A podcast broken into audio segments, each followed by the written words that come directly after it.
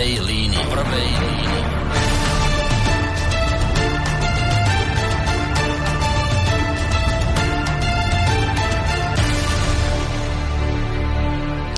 Príjemný dobrý víkendový večer, vážení poslucháči. Som veľmi rád, že vás môžem takto v sobotu 24.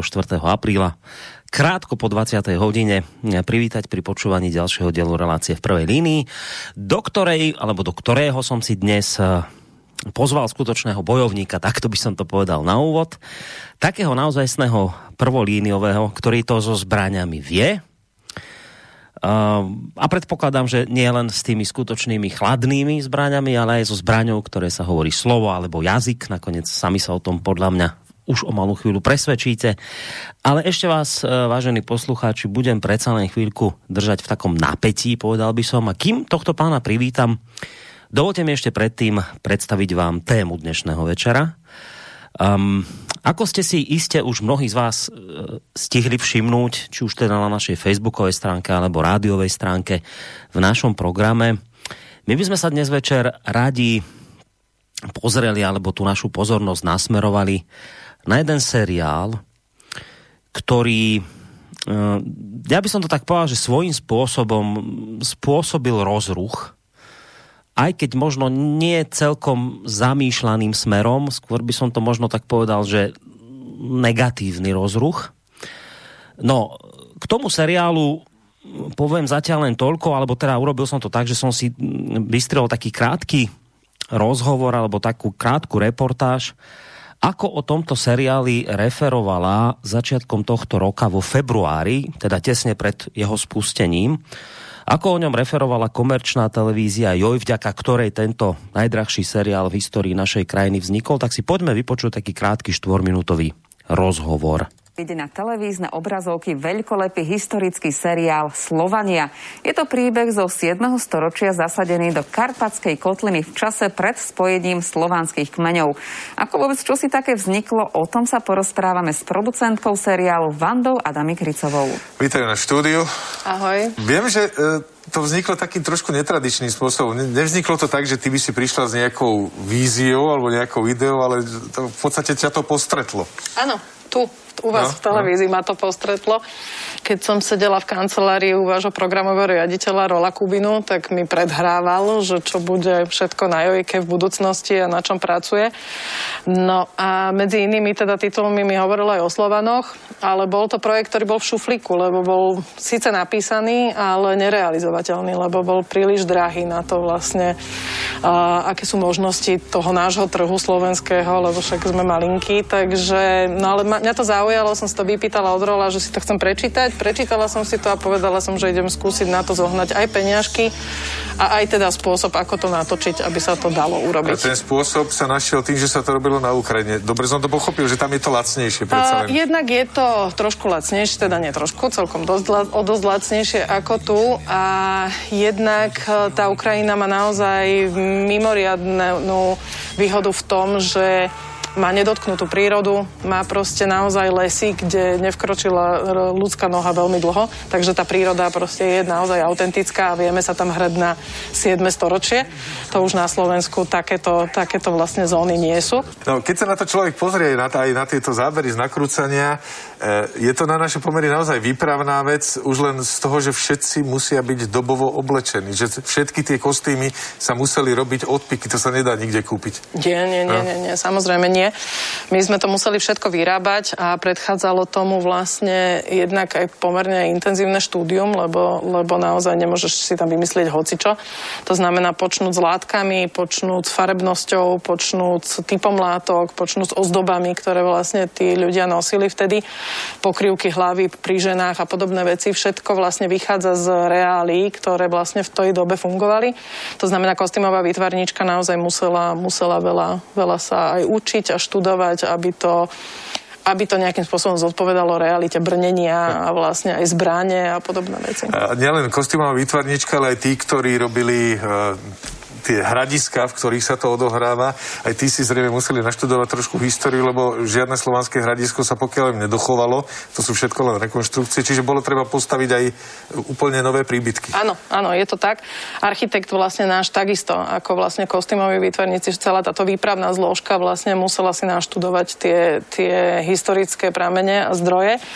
Niektoré veci sú zachytené, niektoré veci nie sú zachytené a neexistujú k tomu, k tomu vlastne podklady, ale snažili sa do veľkej miery vychádzať z toho vlastne, ako, ako to funguje. Niektoré boli mierne uh, naddimenzované, čo sa rozmerovo týka, čiste pre účely nakrúcania, lebo predsa len keď ideme točiť do domu Starešinu, tak sme tam potrebovali dostať celý štáb, čiže ten reálny dom Starešinu možno bol trošku menší ale my sme ho teda museli trochu zväčšiť. Podľa toho, čo si hovorila, mi ale vychádza, že tie prípravy boli dlhšie ako samotné nakrúcanie, lebo toto všetko pripraviť to asi nebude. To Rok sme to pripravovali. Rok sme to pripravovali, takže to bolo, to bolo mimoriadne náročné, lebo samozrejme jednak teda postaviť to, ušiť to, zbranie vyrobiť, vlastne všetky tieto veci, nikde sme to vlastne nepožičiavali, lebo v takýchto rozmeroch to nikto nemal, to znamená, že toto všetko trvalo. Ako to bolo s hercami? Herci si museli predpokladám, že sa tam bude aj dosť bojovať, jazdiť na koňoch a podobné veci. To všetko sa museli tiež naučiť. Áno, áno. Mám, mali sme vlastne Tomáš Maštalír, uh, Maštalír Ďuroloj, Riško Autner a Cinky, uh, Dušan Cinkota. Tí podstúpili uh, vlastne tréningy šermu, tréningy bytiek, jazdy, jazdy na koňoch. Čiže toto všetko samozrejme si zaabsolvovali, bolo to pomerne náročné. Mali tréningy aj na Slovensku, aj na Ukrajine, takže, takže celkom si zamakali. No, je to naozaj, že kopec roboty dať dokopy niečo takéto. Ďakujeme za návštevu v štúdiu. Ďakujem. No, tešíme sa slovo. na tých Slovanov. Ďakujem no. pekne za to. No, tak to bol, vážení posluchači, krátky z ostrých rozhovoru uh, s producentkou Vandou Hricovou pre televíziu JOJ uh, zo začiatku tohto roka, vďaka ktorej vlastne seriál uh, Slovania vznikol ako ste počuli, veľké štúdium, rok prípravy, že si teda nemohli dovoliť hoci čo tam dať, muselo to akoby zodpovedať verne tým uh, historickým súvislostiam. No ale ako som už naznačil, hoci teda tie očakávania boli veľké, asi aj veľké slová sa pred spustením toho seriálu očividne šírili, predsa len to nakoniec, dovolil by som si povedať, dopadlo do istej miery trošku inak. Seriál sa napokon stretol v mnohých odborných kruhoch s tvrdou kritikou, ktorá tomuto seriálu predovšetkým vyčítala to, že bol pôvodne vykreslovaný ako historický, čo sme nakoniec tak trošku od pani Hricovej z toho februára tohto roka aj počuli teraz. Ale vlastne v skutočnosti, že s reálnou históriou Slomanov veľa spoločného nemá.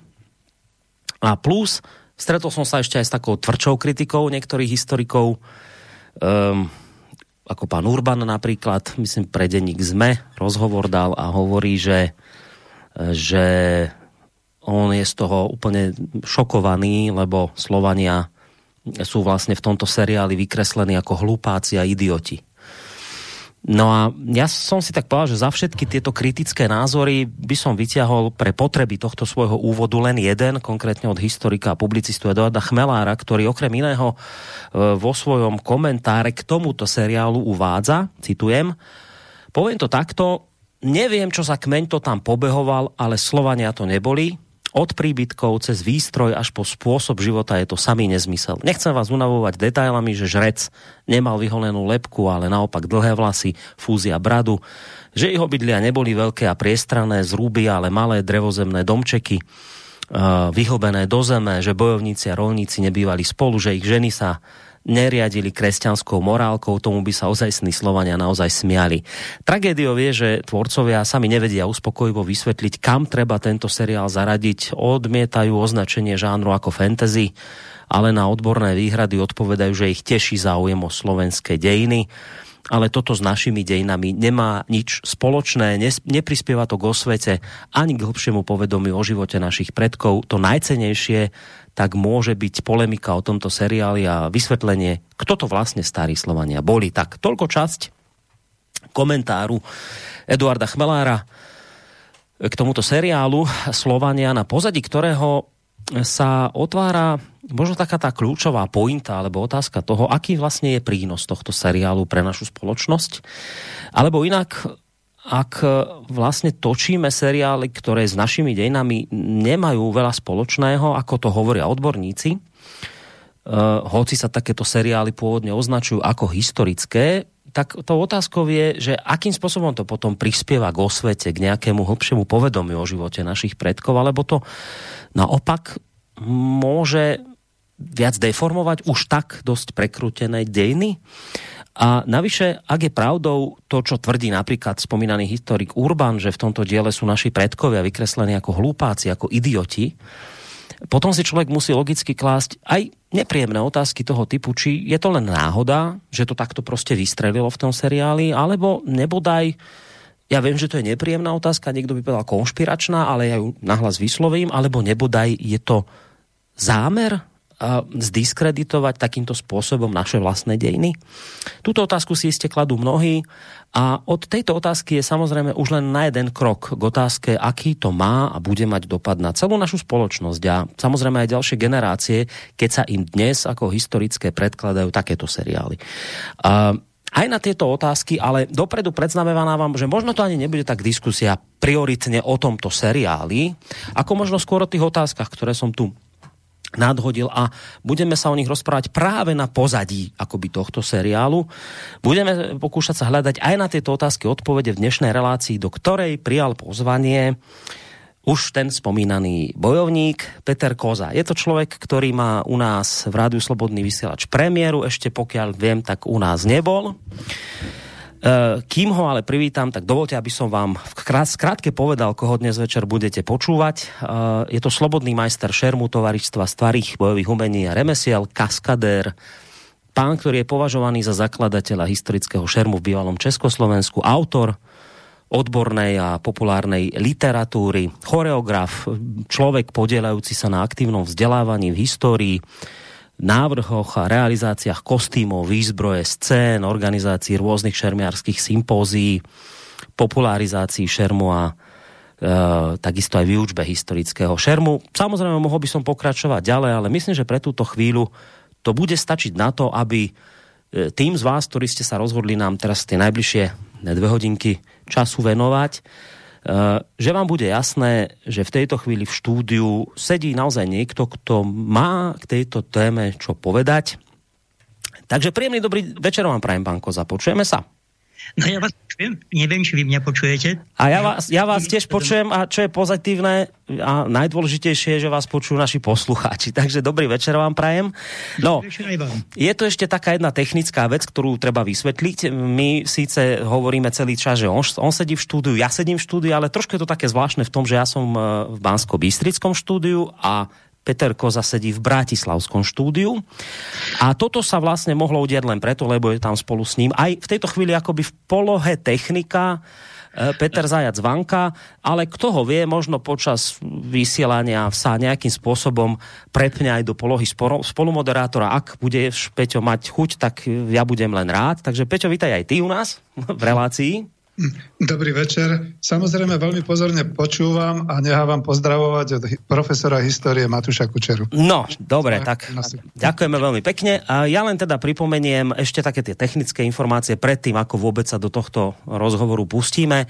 E, táto relácia je kontaktná, to znamená, že v prípade, že budete mať chuť sa niečo opýtať k téme, ktorú dnes budeme rozoberať, máte možnosť sám zavolať priamo do bansko štúdia na číslo 048 381 0101. Môžete takisto písať maily na adresu studiozavináčslobodnyvysielac.sk alebo reagovať tým spôsobom, že napíšete nejakú správu, otázku alebo aj názor, už čo lenkoľvek chcete, aj cez našu internetovú stránku, keď si kliknete na zelené tlačítko tlačidlo otázka do štúdia a len teda Zároveň ešte hovorím, že vám nerušené počúvanie z bansko bystrického štúdia praje aj Boris Koroni.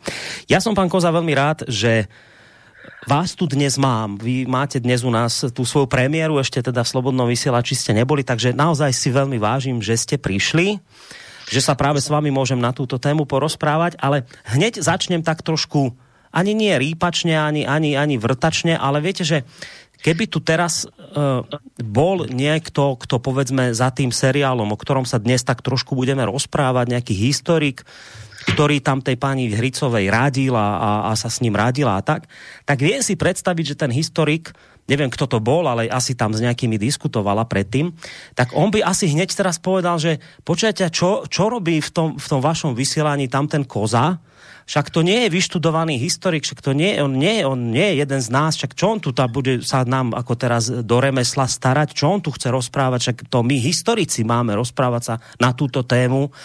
No tak si tak vrajím, že čo by ste mu na takýto argument povedali?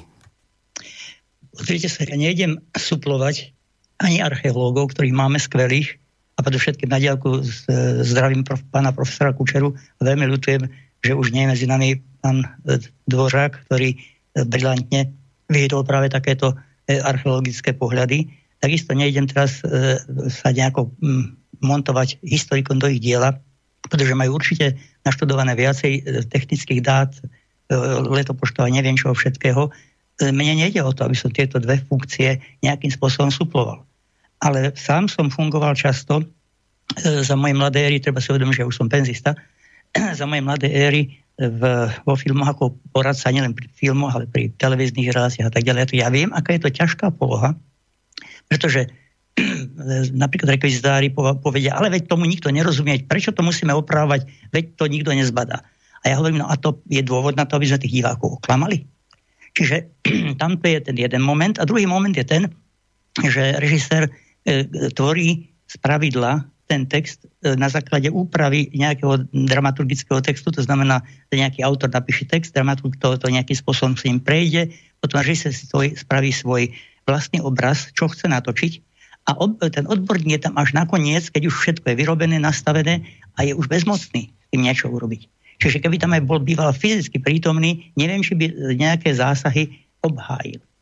Takže tam je základ ten, že buď sa musí už prvotný scenár písať s niekým, kto tomu rozumie mm, mm. a e, akékoľvek, akože nechali sme si poradiť. To je asi tak, ako keby ste chceli napísať dejiny Taliansko na základe e, turistickej príručky. To by sa vám asi nepodarilo.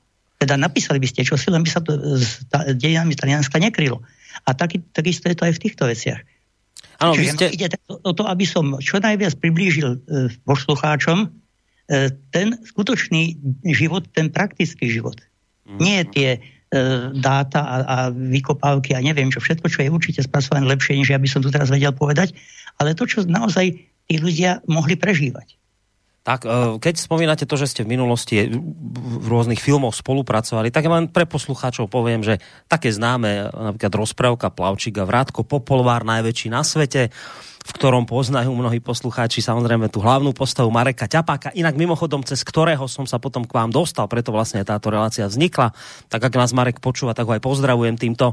Ja neviem, Solnad Zlato rozprávka, tam ste takisto mali nejakým spôsobom e, do toho zasiahnuť, samozrejme pozitívnym spôsobom, ale aj také filmy ako Bátory, Bátorička teda a podobne ďalšie, to len aby sme teda si dotvorili tú predstavu, s kým sa dnes rozprávame. A predtým ešte, pán Koza, jedna taká z mojej strany, to bude o moja osobná otázka, mimo, akoby mimo tejto témy, o ktorej sa budeme ďalej rozprávať a povedal som si, že to sa vás pýtam na úvod, lebo potom by už na to nemusel výjsť čas. A mňa to naozaj zaujíma, vy ste samozrejme známy človek, vaše meno poznajú mnohí, predovšetkým tí, ktorí sa nejakým spôsobom e, točia okolo historického šermu, takisto okolo filmu. Už som tu niektoré filmy spomenul, vy ste nakoniec, ako som sa dočítal, pôsobili aj v Slovenskom národnom divadle, v iných, aj, aj iných divadlách. Známi ste svojou publikačnou činnosťou, popularizačnými aktivitami a tak samozrejme ďalej je toho dosť, ale e, to, čo chcem akoby len tak povedať na okraj, to, čo ma teda naozaj mimoriadne zaujalo, mňa konkrétne v súvislosti s vami, je to, že ja som vlastne pre touto reláciou, keď som si niečo vás samozrejme pozeral, natrafil som na jedno také video, na základe ktorého sa mi to javí tak, že vy ste zrejme nejakým spôsobom spolupracovali aj na vzniku jednej českej počítačovej hry. A to je taká hra, ktorá, samozrejme tí, tí, ktorí sa hrajú hry počítačové, tak ju veľmi dobre poznajú.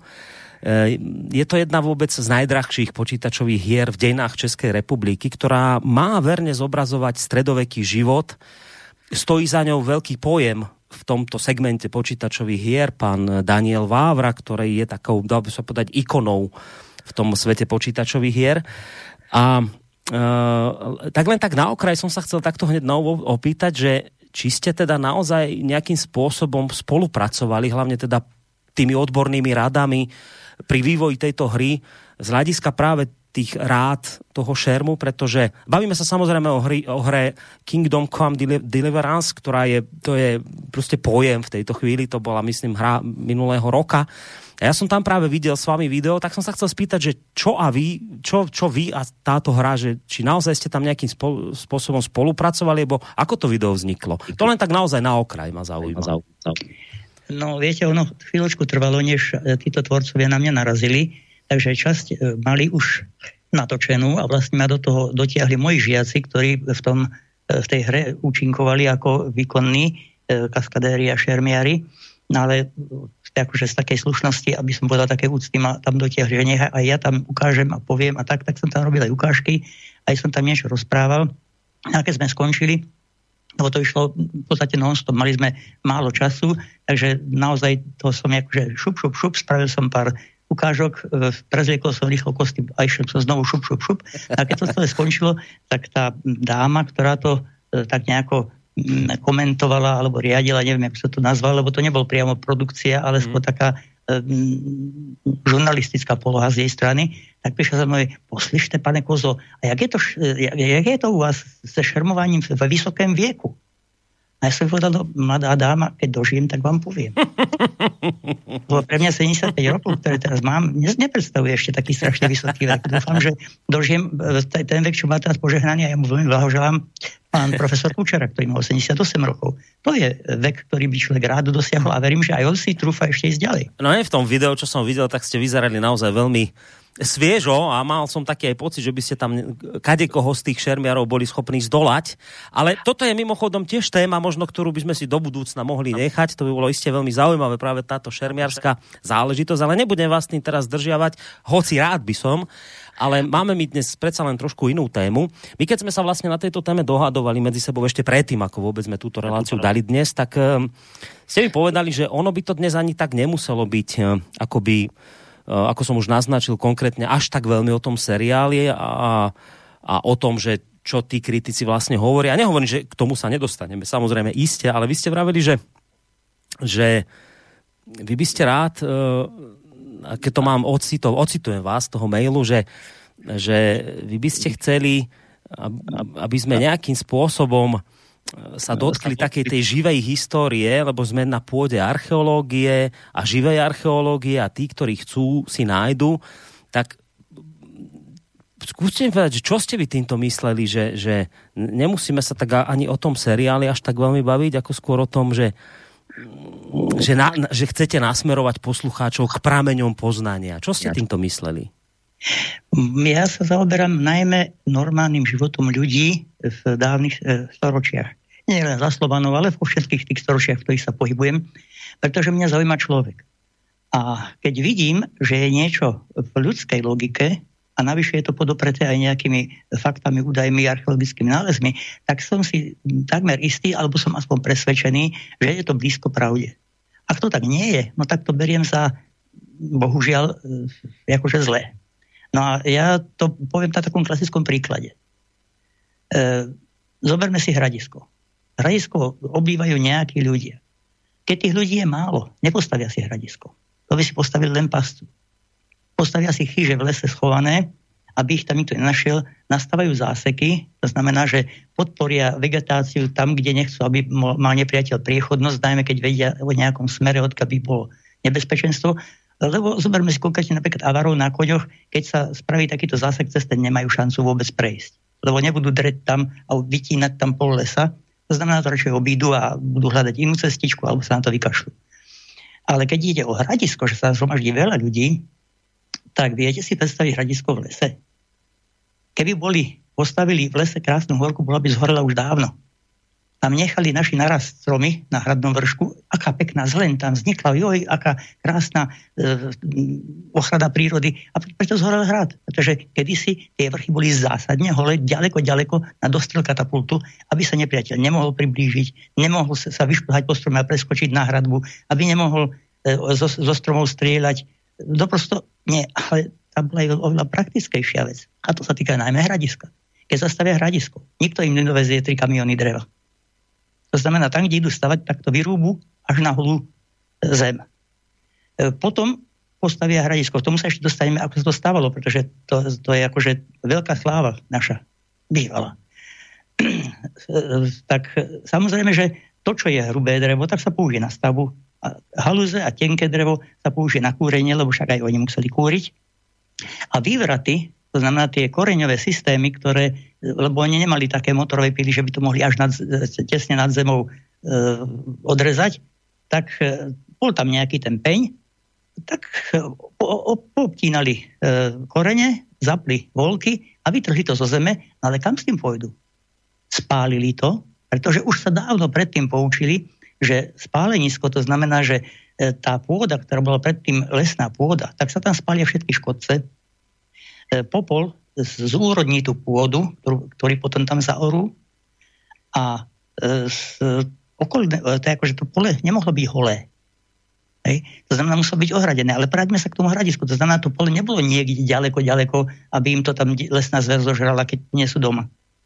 To znamená, že e, polia boli bezprostredne v blízkosti, asi by som povedal, že na, na dostrel luku, v blízkosti takého hradiska a medzi e, tým okrajom lesa a hradiskom bol kúsisko e, voľného priestoru, e, odkiaľ napríklad mohli pracujúci na poli ešte stihnúť utiecť do hradiska, aby, e, aby ich tam niekto neprepadol nečakane. E, ďalšia vec je tá, že keď e, sa stavalo hradisko, tak existuje taký pojem, e, architekti ho budú poznať, Morus Slavicus. Existuje Morus Gallicus, čiže kelské opevnenie. Morus Slavicus, neviem, či je z toho odvodený, to neviem s istotou, to by vedeli možno e, archeológovia a architekti lepšie, ale je veľmi podobný. O čo tam ide? Z dubových kmeňov sa urobí konštrukcia. Do tej konštrukcie sa zasadia koly na stojato, takže tie koly nie sú zapichnuté do zeme, tam by len odhnili. Potom sa to zasype štrkom, alebo drobným nejakým takýmto proste. A keď tam nie, no tak aj zemou, ten tam to potom rýchlejšie zobrie skazu, keď dub vydrží dlho. A potom sa nasype násyp. To znamená, že ten, tá spodná časť, tá, tá podstava toho múru budúceho, tá je e, širšia o hodne, konická, zbieha sa k tým samotným kolom na stojato. A keď sa to zasype hlinou, zarastie to trávou, tak ten, ktorý by chcel vyliezť na tie koly, tak musí ísť po šikmene po tráve. Ak ste, keď ste niekedy išli stopánkami s koženou podrážkou po šikmej tráve, tak zistíte, že nevyleziete. Zletíte dolu ako guľa. Mm-hmm. To znamená, že tí ľudia, čo sú hore, tak stačí, keď do vás budú bydlami strkať a vy pôjdete stále len dolu. E, samozrejme, to som povedal obrazne. Okrem toho tam hore tí ľudia mali spravené no, predprseň, to znamená, oni boli krytí, ale nechávali si strieľanie, cez ktoré mohli strieľať a mali tam proste výrezy, cez ktoré mohli mlátiť, čiže keď niekto prišiel s nejakými dlhými rebríkmi, aj tak stále ešte sa mali možnosť brániť.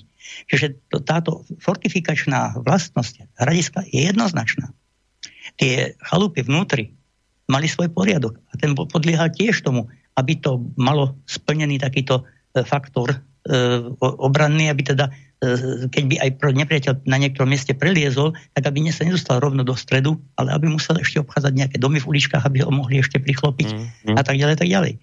A to je povedzme, že hradisko pozemné. A treba si povedať, že hradiska boli troch druhov tzv. strážne, to znamená v oblasti tzv. zemskej brány. To je možno mladšieho dáta, to neviem, to by zase povedali lepšie archeológovia, ale mám taký pocit, že práve samová ríša spôsobila, že si vymedzili, čo je vlastne hranica a kde treba tieto hraniska stavať, lebo dovtedy to bolo také chaotické, že asi, asi si nevedeli vzájomne tie kmene tak spolupracovať, že by si vytvorili kolektívnu obranu proti nepriateľovi. E, druhé sú útočištné, to znamená, v tých sa nežije to hradisko je postavené, má tam nejaké stráže a tak ďalej. Ľudia žili, žijú v nejakých eh, chyžiach bližšie k eh, poliam a tak a majú tam zásoby. A keď dojde nepriateľ, tak všetci utešujú do toho. Hradiska nech si nepriateľ prípadne aj domy vypáli, no tak škoda je, narobia sa ako otroci, ale nepriateľ z toho nemá zisk, lebo nezíska ich zásoby. z obilných jam a podobne a nedostane zajacov, čo, čo bol vtedy jeden z hlavných benefitov útokov. Takže toto, toto sú tie veci, čo mňa na tom zaujímajú a preto to vlastne som chcel o týchto veciach hovoriť. Mm-hmm. Optika, že niekto má v lese hradisko a že ja vyleziem na strom a môžem mu cez búr strieľať donútra na, na dvor, no tak to je také naivné, že to je ako bohužiaľ. Hej, uh, ro, teraz rozumiem, čo ste tým mysleli, keď hovoríte, že vy si všímate ten taký ten reálny život ľudí vtedy a potom naozaj, že môže sa stať situácia, že ho, historik, hoc ako naozaj vzdelaný, ja to teraz ani nechcem zhadzovať ani nič podobné, ale ktorý si to ako keby prakticky nevyskúšal, nevie, že napríklad to, čo ste popísali teraz pri tom hradisku a tej tráve, že keď si obujete kožené topánky, tak sa budete šmíkať na tom. Že? A ten historik, že môže sa stať, že od toho zeleného stola, ak to tak mám povedať, že on môže niečo napísať, ale že reálne by to nikdy nesedelo. Čiže, čiže toto vy vlastne robíte, že, a to nie ste v tom sám, že toto je napríklad Žiarislav, ktorého hudbu dnes asi budeme počúvať, nakoniec vy dva sa iste veľmi dobre poznáte. On tiež tak skúša tie tie veci z histórie našich predkov pretavovať do reálneho života a tam si to ako keby skúša, že čo z toho môže byť reálne, čo nie je reálne. Práve tou praxou mu potom z toho vypadnú veci, ktoré sú úplne nereálne a je mu jedno, či o tom hovoria nejakí historici alebo nehovoria, lebo on vie, že by to tak proste nemohlo byť. Čiže toto chápem, čo teraz hovoríte. Ja sa chcem spýtať, lebo viete, ja rozprávame sa dnes o seriáli, ja sa musím priznať s jednou veľkou vecou na úvod. Ja som pred touto reláciou si chcel nejaké diely pozrieť, aby som teda zhruba vedel, o čom sa budeme rozprávať, ale ja som to, ja, ja teraz nechcem nikoho urážať, nemyslím to vzlom, ale ja som to nevládal pozerať. Takže som to ne, nepozeral lebo pre mňa to bolo nepozerateľné. Ale to nie je podstatné. Čo chcem povedať je, že uh, vy ste to očividne videli, čiže keď teraz hovoríte napríklad o tých hradiskách a o tom, že, že oni by nemohli byť v lese, tak len sa spýtam, že a v tom seriáli bolo to hradisko ako v lese uprostred uh, stromov a lesa? Bezprostredne. To, tie stromy boli 3 alebo 5 metrov od, to, od tej ohrady. Takže tam naozaj ako aj okrem toho, keby som bol teda avar, tak e, vyštartujem spod, spod tých stromov, ke, kým ma nevidia, tak nemôžu na mňa mieriť a než na mňa zamieria, tak hodím laso, e, otoč, otočím konia a tú smiešnú ohradu by som strhol, pretože keď to nebol ten Murus Slavikus, ale kvôli akože zatlčené do zeme, no tak to vyvráti hoci ktorý priemerný kôň, na to nemusí byť ani štajrak. Uh-huh, uh-huh. Ale to je dobré, to sú prosím vás také, ako to už zachádzame až príliš, ja, ja vám poviem, čo je moja slabina teraz. E, mám tu otypovaných 9 tém, ktoré by som chcel prebrať. Na každú potrebujem niekoľko hodín. Takže e, ja by som toto už rád opustil, keď budem mať niekto nejaké bližšie otázky, budem mu rád k dispozícii, ale pokiaľ toto stačilo ako približiť, že, že teda my máme predstavu, ako také hradisko vyzeralo. A jednu veľmi praktickú, síce to nie je hradisko, je to chyža, ale je jeden Rus, ktorý robí také, že v živom e, filmovom zostrihu predváza sám stavbu slovanskej chyže volá sa Jegorov, nájdete si ho normálne na, na YouTube a je to veľmi, veľmi poučné, aby som povedal aj veľmi inšpiratívne. Tam som naozaj som sa tešil, ako on, ale to, teda ten maká mm. obrovské presne. Dobre, nechajme stavby stavbami. Nechajme hradiska hradiskami, ale Hej. skrátka... Ešte, týmto... ešte jedno musím povedať, lebo ešte o jednom som nehovoril. A Slovania boli známe tým, známi tým, že veľa hradisk, alebo sídiel, skôr by som povedal, podľa toho, aká, aká to bola e, krajina, e, stavali na mokradiach. E, pretože keď postavili na mokradi v strede jazera alebo v nejakom proste močaristom, bahnistom prostredí, to tak sa im nepriateľ nemohol dostať nejako len po tej cestičke úzkej, ktorú tam vybudovali. Tu neurobili priamo. To by boli hlupáci, lebo by sa nepriateľ mohol rozbehnúť a skôr než by ho zastrelili šipmi, tak by mohol dobehnúť prípadne až k bráne. Ale postavili to tak, že tá e, prvá cestička išla smerom k hradisku, potom kopírovala obvod v stále rovnakej vzdialenosti e, aspoň štvrť hradiska dokola a potom k bráne. Takže keď oni sa rozbehli, tak to, to, štvrť kruh toho hradiska boli vystavení z boku e, šípom a to na strane neštítovej, pretože zásadne tie, tie obchvaty smerovali, keď vojdete do tej vody, akože smerom doľava. Čiže pravú stranu mali odkrytú, ale na ľavej strane sa nosí štít. To znamená, že nemali sa veľmi ako chrániť a boli postrelovaní, takže to, bolo, to bola hekatomba, keby sa tam akože vybrali naozaj len tak, akože ideme to dobíjať. Tak len toľko a už sa nebudem vrácať. Dobre, dobre, takže z tohto, čo ste zatiaľ hovorili o tých hradiskách, je teda pre mňa očividné, že keď sa bavíme teraz o tomto všetkom na pozadí toho seriálu, tak toto nebolo skrátka niečo, čo malo verne akoby zobrazovať e, život našich predkov, lebo ste vysvetlili čo všetko tam proste absolútne nesedí, čo všetko človek, ktorý to prakticky napríklad e, celé nejako pojme, tak zistí, že vlastne toto je úplná akože blud. No. A toto v tom seriáli bolo vykreslené ako skutočnosť, že preto to teraz kritizujete. Ale hovorili ste o tom, že vy tu máte akoby 9 tých okruhov, ktoré chcete spomenúť, o každom by ste mohli hovoriť hodinu, na to samozrejme čas nemáme. Ale ja vám teraz dám priestor, tak začnite tým okruhom, ktorý teda chcete teraz otvoriť, ktorý je pre vás dôležitý, aby som vám teda ja nevnúcoval témy, ktoré ja chcem od vás počuť, ale povedzte vy, čo teda je pre vás dôležité teraz povedať. No ešte, když sa do toho pustím, chcem povedať jednu vec. Mne nejde teraz o to, aby som stále útočil na ten seriál. Ja, keď to nebude nutné z nejakých dôvodov, ani ho nebudem citovať. Ja budem rozprávať, ako to bolo a ten, kto sa pozeral na ten seriál, tak pochopí, v čom sa to líši. A ten, kto mm. to nevidel, tak pochybujem, že to bude pozerať, pretože viete, no, dve pekné herečky tam sú, majú pekné šperky. E, pani Kiršnerová naspieva síce absolútne neslovanskú, ale veľmi ľúbivú melódiu, upútavku na to. Je tam krásny jeleň, je tam dôstojný starec, e, ten, ten žrec Sokol, ktorý je nejaký Ukrajinec snáď, alebo čo. To sú také akože e, svetlé body. A okrem nich nič. A viete, my sa nemáme o čom baviť. To znamená, pokiaľ sa pre, pre, premenuje tento seriál na fantazíny, tak tí, čo sú milovníci fantasy, ja nie som, tak e, môžu porovnávať, či pán prsteňov je lepší, alebo hra o trón je lepšia. Mm, tam sú mm. kritéria e, aj hodne individuálne a je tam kopec námahy tomu seriálu venované. Je tam obrovská výdaj energie pozitívne, tí herci sa fakt poctivo snažili. No proste len ten výsledok je takýto, tak nebudeme to už ďalej rozoberať. E, čo chcem povedať? Ja vymenujem tie témy, a pokiaľ by ste mali pocit, že niektorú by som mal viacej vyzdvihnúť, tak áno. Mm-hmm. A budem sa snažiť byť čo najstručnejší. Takže jedno je, že čo tí ľudia vtedy jedli. Ja hovoríme konkrétne o Slovanoch. Hej? Potom e, je, hovoril som o tej pasívnej obrane, to znamená tie záseky, tak e, to, no som už tak spomenul, to je na dlhé rozprávanie, takže to by som vynechal. E, potom tu mám také, že o, aktívna obrana, čiže už, lebo to je pasívna obrana. Záseky to je pasívna obrana. Nepríchodnosť krajiny. Takže tá aktívna obrana, je výzbroj a tak ďalej, spôsob boja a podobne. Potom tu mám také, že náboženstvo a, a ešte teda by som, teda, mnohé z tých vecí sa prelínajú. Čiže to náboženstvo s tými, e, čo jedli a, a, a ako žili, tak to všetko je prepltené zvykmi. Pretože uvedome si jedno, Slovania boli primárne polnohospodárske E, spoločenstva. Samozrejme boli aj pastieri, boli rybári, boli brtníci, neviem, či viete, čo sú brtníci. To sú tí, čo mm. hľadajú med, divé včely a vyberajú im med. Preto sa aj hovorí, že medveď brtník, pretože medveď práve takéto včely rád e, žerie, lenže medveď dostane niektoré, tie, čo sú na dosah medveďovi.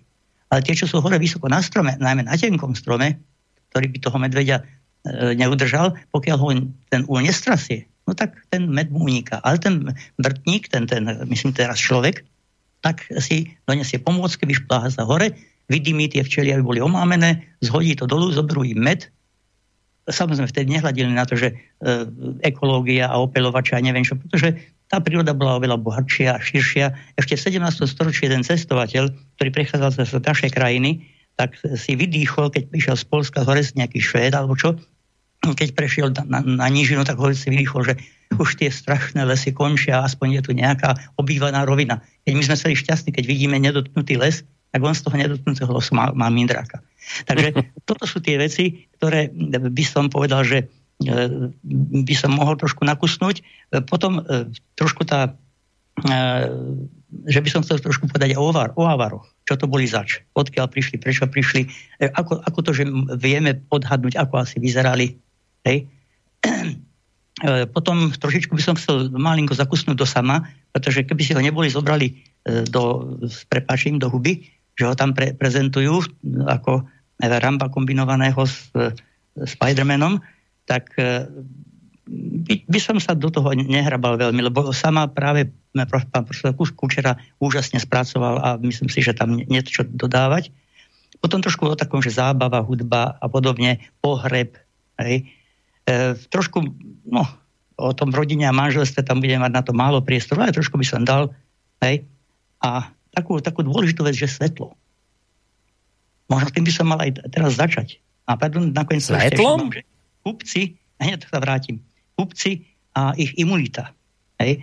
Pretože e, bol franský kupec a človek si môže položiť otázku, akože sa tam ocitol a akože, ako to, že sa nebal, že ho tam zamordujú a tovar mu zoberú. No takže teraz idem, e, k tomu sa vrátim, k tomu svetlu. E, bohužiaľ, chcel som sa tomu vyhnúť, ale nedá sa. V tom filme sa totiž to svieti sviečkami o 106. Lenže Slovania poznali vosk.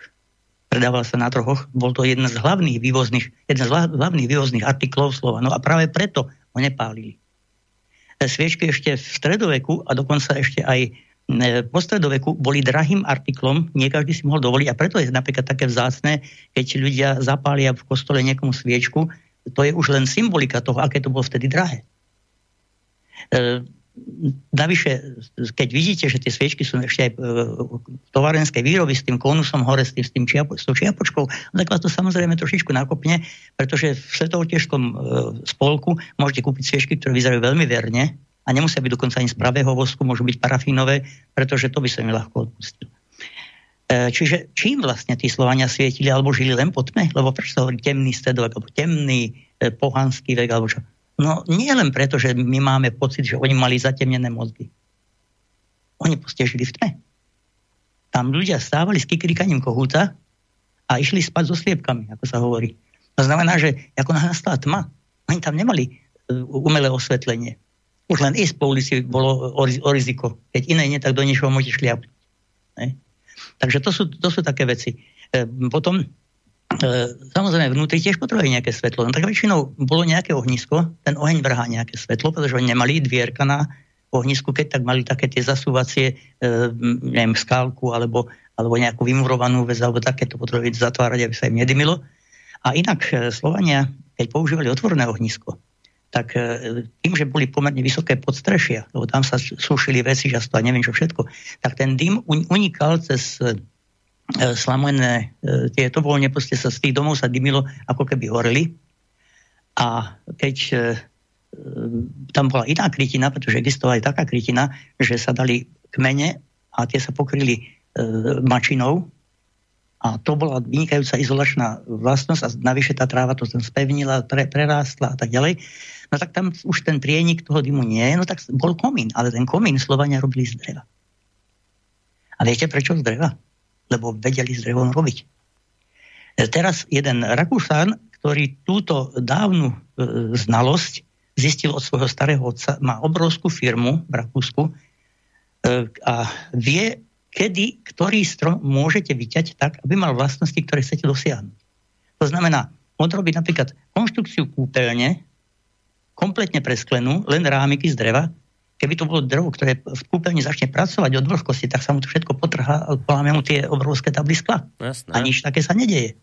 Prečo? Lebo napríklad, keď vytnete strom o svetojanskej noci, a to nie je povera, o, svet, o svetojanskej noci, tak, aby padol dolu e, kopcom e, toho, jak sa volá, e, korunou a necháte ho tam e, na poli uschnúť, potom ho až opliesnite a tak ten strom stratí pres, pre, predstavu, ktorým smerom má posiať miazgu. On ešte dožíva, ne, nezomre v tej chvíli, ak mu potnete. On tam ešte chudáčik dožíva. Tak on nie tú miazgu do koruny, ale koruna je dolu kopcom. A on vie, že do hore má posiať miazgu. Tak tá miazga tam tak nejako e, sa tetelí, až sa zastaví a nevie, kam má ísť a zostane tak. A tým pádom tá miazga e, tá, tá konzervuje to drevo tak, že to drevo je také, aké je. E, sú termíny, kedy drevo, ktoré vytnete, nehorí. Sú termíny, kedy drevo, ktoré vytnete, vytnete nepracuje. Počkajte, ja len trošku vám do toho skočím. Akože vôbec nehorí, ani keby som ho dal do ohňa, tak mi nebude horieť to drevo? Alebo teda horí úplne slabo, že. On, horko, on ťažko? Je po veľmi dlhom čase vám zotlie, mm-hmm. lebo však teda ten oheň to zlikviduje po čase, ale nehorí, ne, ne, nechytí to plameň. A tým pádom môžem z toho robiť komín. A, tým, a samozrejme, poč- zoberiete si také drevo, e, keď je už bútľavé, ešte živé, ale bútľavé, a máte už aj dieru v komíne. Čiže ako tí naši predkovia na, naozaj neboli hlubáci. To, to, naozaj tomu svetu okolo seba rozumeli sakramensky dobre. A ich hlavným nástrojom, aj zbraňou bola sekera. Nevedeli čudá, mudá zo sekerov robiť. A práve tento Jogorov, na ktorý som upozorňoval, tak ten predvádza so slovanskou sekerou nádhernú prácu. To no, si pozrite. Kým pôjdeme k sekere, ešte sa predsa len trošku vráťme k tomu svetlu, lebo asi sme to nedopovedali. Čiže, čiže ak v tom filme behali, pobehovali so sviečkami, tak to dajte úplne preč, to je absolútne vymyslené, žiadne sviečky neboli. No, nie, že by neboli sviečky, boli oni teda, že... sviečky, ale nepálili sviečky, to bolo, ako to bola vzácnosť veľká. To bolo A, platidlo. Ale, ale prosím vás, čo používali, tak to boli lúče. No, Lebo tie fakle, aj, nie? Také. Také. Nie, nie, nie. nie. Nie, ja nepoviem, ale lebo napríklad uh, horel tam kahanec. Aj kahance poznali, ale veľmi ich nepoužívali, lebo čím tam mohli kúriť? Lojom. Jedine lojom. E, dovoz nejakého oleja a nebude veľrybieho tuku, alebo tak to tedy nereálne, veď petrole nepoznali. To znamená, že nebolo cieľom robiť s tým, čo je drahé. Cieľom bolo to, čo, čoho je plno. A keď zoberiete taký 40-60 cm suchý pníček, a naš, naštiepate ho na triesky dlhé, tak e, k, do, do nejakej hrady, alebo niekde proste na vhodné miesto bol zatlčený do, do tej hrady štipec, ktorý svojou vlastnou váhou sa zatváral a do neho si zaštipnete triesku, teda odpalite si od ohňa. Triesku dáte ju tam a necháte to horiť. On to pomaličky horí, keď to nedáte veľmi e, stúpajúco, potom to zhorí rýchle, väčšie, väčšie svetlo, ale rýchlo vám to zhorí. A máte tam navrstené množstvo tých lúčov, čiže kým ešte nejdete spať, tak niekto sa stará a vymieňa tie lúče. A zatiaľ sa uprace, alebo ja neviem čo, ľudia sa po, po, povyzliekajú, poprezliekajú, ak vôbec sa prezliekajú, lebo niekedy samozrejme, keď je na to nevhodné počasie, tak človek radšej sa veľmi neobnažuje. Ale keď na, naopak, keď je krásne počasie, no tak to áno, to aj, aj nahy, alebo len v rubáši a tak. Takže to je to, je to svetlo e, spôsobené lúčmi. No a e, keď e, zoberieme také, že e, okná veľmi, mali okná, ale tie boli zadebniteľné, aby boli obranné, takže tie boli zavreté, tie sa neotvárali, akože aby tam nejaké svetlo preniklo, dvere takisto. Čiže ak tam neboli nejaké škáry, a to zase tam v tom filme je škár plno, ale keď rozmýšľate, že v tom dome bývate celý rok aj v zime, tak asi veľmi nebudete chcieť e, tam mať nejaké kvantum škár budete mať dobre utesnené. No a potom treba ešte myslieť aj na to, že tak, takýto dom, ono, Slovania bývali v polozemniciach väčšinou, pretože tam zem vynikajúco e, izoluje a na zimu si často brávali svoj dobytok dovnútra. Poprvé, nemali toľko stavieb, že by tam mali nejaké murované alebo nebodaj e, elegantné stáne vybudované. No takže zobrali tú kravičku dovnútra, nejaké dve ovečky, tri, alebo čo, tie tam e, nadýchali aj najinšie a e, ten hnoj, tak ten, keď vysušili, tak tým mohli aj kúriť. Takže toto je akože to bola uzavretá ekologická spoločnosť. A treba si stále uvedomiť, že práve ten dobytok, k nemu sa ešte dostanem, tak to bolo pre nich veľmi dôležitá časť života a predstava, ako nejaký e, chlapec ide pásť do zahusté, husto zarasteného lesa nejaké kravičky, no tie už by nikdy nevidel. Mm, mm. by sa mu tam roztratili a nikdy by ich nezohnal dokopy. E, do lesa sa chodili pásť len svine. Sa, e, pá, e, také, také plemeno tých polodivých svíň, kde sa chodili pásť na žalúďoch, lebo tie sa vedeli trošku aj sami obrániť. A keď tam mal dobrého psa, a tie svine už boli na neho zvyknuté, no tak on tam na nich zapískal, lebo čo obišiel ich, e, pohľadal nejakú, oni krochkajú, takže sa mu tak ľahko nestratila.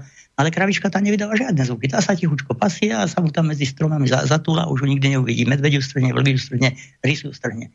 No nič, to som sa trošku, e, zase som... No to sa už pomaly dostávame k tomu jedlu, ako to no, tak zistujem. No, e, no pozrite sa, zase,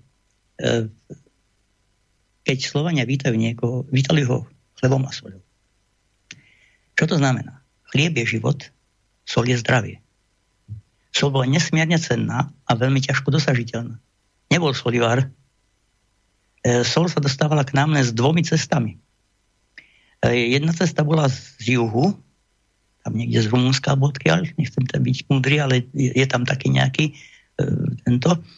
A e, druhá, tá hlavná cesta, bola zo Solnohradu, Salzburgu, ktorá bola čiastočne z Salzburgu k Dunaju a potom po Dunaji a od Dunaja potom hore k nám do jednotlivých lokalít.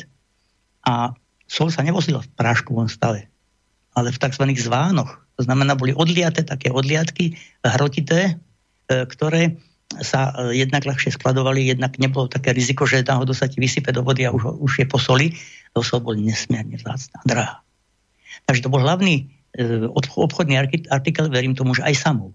Okrem toho, že asi pašoval meče, lebo e, všetci tí obchodníci boli viac alebo menej pašeráci, ale bol zákaz vyvážania mečov Slovanom, zase neviem datovať, od ktorého roku presne, ktorý cisár ten zákaz vydal, ale vedel prečo. Nechcel, aby Slovania mali meče. A zase Slovania, keďže neboli na meče veľmi zvyknutí, tak používali sekery oštepy. No k tomu no. pôjdeme k tej obrane, či už pasívnej, aktívnej, k tomu sa dostaneme, ale ešte ne, neodídeme celkom od toho jedla, len taká podotázka to, ako odlievali tú soľ. No to odlievali ešte tam, kde ju vyťažili. Napríklad v tom Solnohrade, v tom Salzburgu, tak tam je kamenná sol. To znamená, že oni ju dobíjali, museli ju rozvariť, naliať do foriem, nechať zatuhnúť a tak mm-hmm. sa potom to, to ďalej. No ale idem teda k tomu jedlu. Čiže e, je to, keď niekomu dajú chlieb a sol, to nie je o tom, že odbavili sme ho suchým chlebom a solou, ha, ha, ha. Dali mu veľkú vzácnosť. Chlieb sa len na sviatky piekol. Ako, samozrejme, keď bol bohatý e, človek alebo gazdina bola e, roztatárená, no takú piekla chlieba inokedy. Ale normálne sa pie, piekol chlieb len na sviatky a inak sa jedli kaše. Pohánková, prosná, ražná, proste kaše. A tie kaše mohli byť na sladko alebo na slano. Keďže e, Slovania, okrem toho, že boli brtníci, tak aj pestovali včely, tak e, samozrejme e, tie sladidlo mali. Okrem toho používali množstvo sušeného ovocia ako príchute a podobne, alebo si dali na, na, na slano, takže čo aj nejakú slaninku, alebo udili samozrejme, alebo z nejakú sušenú divinu. Čiže, lebo oni žili v tých e, podmienkach, v ktorých žili a svoje polia napríklad museli chrániť pred zverinou nepretržite. Tam stále nejaké srny chceli obžierať. Keď pôjdete už len tuto za Bratislavu, v najbližších dedinách uvidíte, že, že srny prichádzajú skoro až k príbytkom pasú sa tam na poliach, lebo tam je to všetko hospodárené, tam je dobrý prístup a dobrý prehľad, oni zďaleka vidia, či ich niečo ohrozuje. Za to v tom lese stále musia dávať pozor, keď vyskočí vlk, medveď, rys. Mm, mm, mm. Takže, takže to, ako, oni prosto aj diviaky, aj zubry, aj srny, aj jelene e, stále lovili. Okrem toho lovili zvieratá aj na kožušinu, jednak na vlastné oblečenie a jednak na obchod, pretože napríklad jedno z platidiel boli kunie kožušiny. Všimnime si, Chorváti z toho uchovali, ich mena sa volá kuna. To je preto, že kedysi, kedysi dávno ku nami platili. Platili. My hovoríme platili. Platiť. To je od slova plátno. Plátnom sa platilo.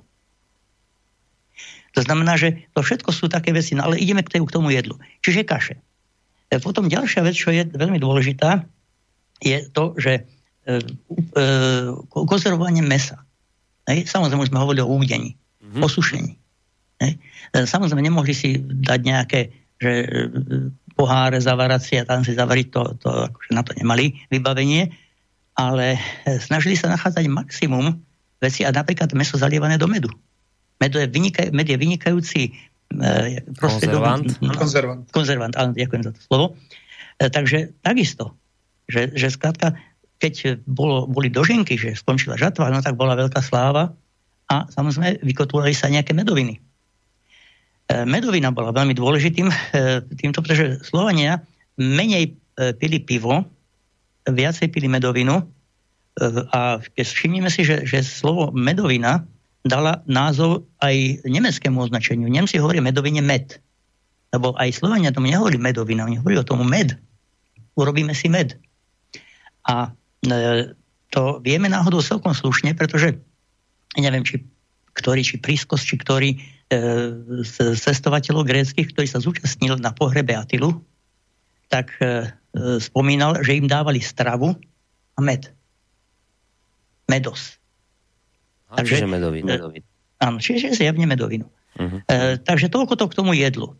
E, teraz ďalšia vec. No, no. Samozrejme, že ne, nebolo servírovanie, ako my poznáme. Hej. Servírovalo sa alebo na, nejakej, na, na nejakom osúchu, hej. to znamená, že z toho materiálu, z toho by bola kaša, tak sa mohol spraviť osuch, alebo najčastejšie sa jedlo z jednej misy. Čiže tá rodina mala nejakú misu podľa svojej e, veľkosti počtu členov.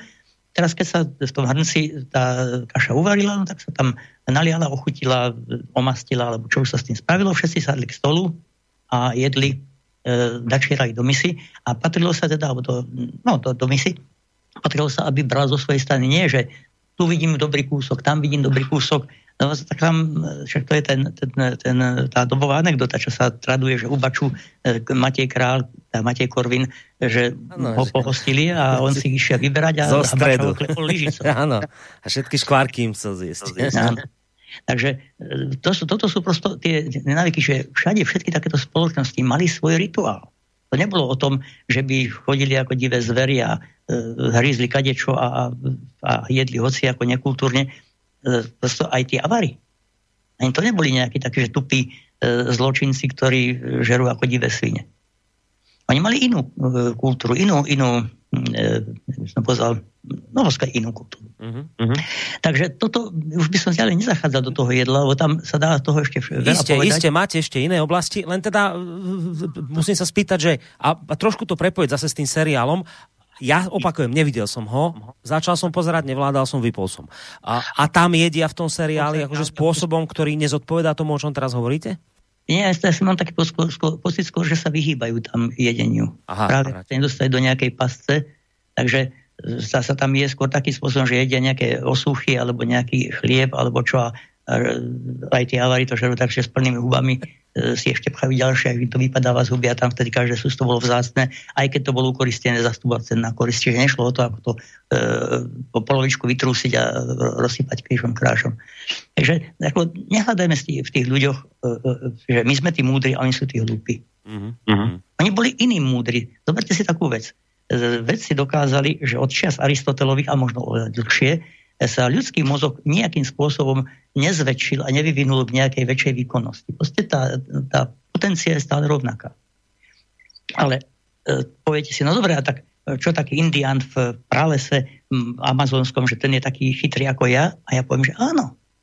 Ty poznáš všetky seriálové postavy, čo je úplne nezmysel, pretože kto by to pamätáš si výsledky z zápasov futbalu a neviem čo, bez, bez cenné informácie. On vie rozlišať, rozlišiť 300 zvukov, polibríkov, vie, kam sa chodí tapier napájať, vie, kde mu hrozí jaguár. Tak to je kurníšo veľa cennejšie poznanie pre jeho život ako naše, ktoré je často veľmi umelé a zbytočné.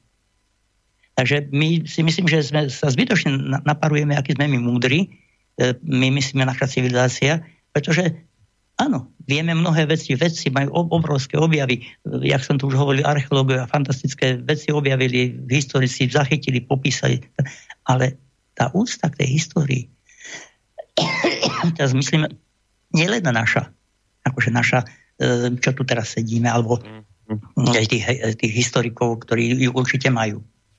Ale tá kolektívna celonárodná úcta, tak to nám trošku chýba. No, rozumiem tomu, že vravíte a naznačujete, že aj v tom seriáli boli vlastne tí naši predkovia vykreslení. Nakoniec nie ste sám asi, ktorý to tvrdí. Čítal som tu Chmelára a iných historikov, Urbana, ktorí hovoria, že boli vykreslení ako takí divosi, ktorí naozaj pochytili to, zjedli korienky, žrali, neviem čo. A, a vravíte, že pozor, že veľký pozor na toto, ne, to nie je verné zobrazenie, lebo hoci my máme o tej dobe kadejaké skreslené predstavy, ale tí ľudia mohli a očividne mali proste na tú dobu ten svoj rozum taký, ako máme my na tú dnešnú našu a že na toto si treba dať pozor. Ja vám teraz trošku do toho skočím z toho dôvodu, že máme hodinku za sebou, ideme si trošku hudobne odýchnuť. A keď ste spomínali tú Janu Kiršnerovú, že teda tá pesnička tak, tak kolega Kršak mi ju tu práve vybral, že by sme si ju teda predsa len zahrali. Ono samozrejme, to je zase asi vec, ktorá vôbec nejakým spôsobom, ani sa asi na to nikto nehrá, že by to malo nejako so Slovanmi súvisieť, ale vy ste sám povedali, že je to celkom pekné, tak si to zahráme. A po pesničke teda budeme pokračovať ďalej. Uh, teda mali, máme za sebou, čo jedli. E, sú to aj také zaujímavé témy ako pasívna obrana, možno tá aktívna obrana, náboženstvo, zvyky a tak ďalej. To budú veci, ktorými sa budeme venovať e, po pesničke, takže poďme na to.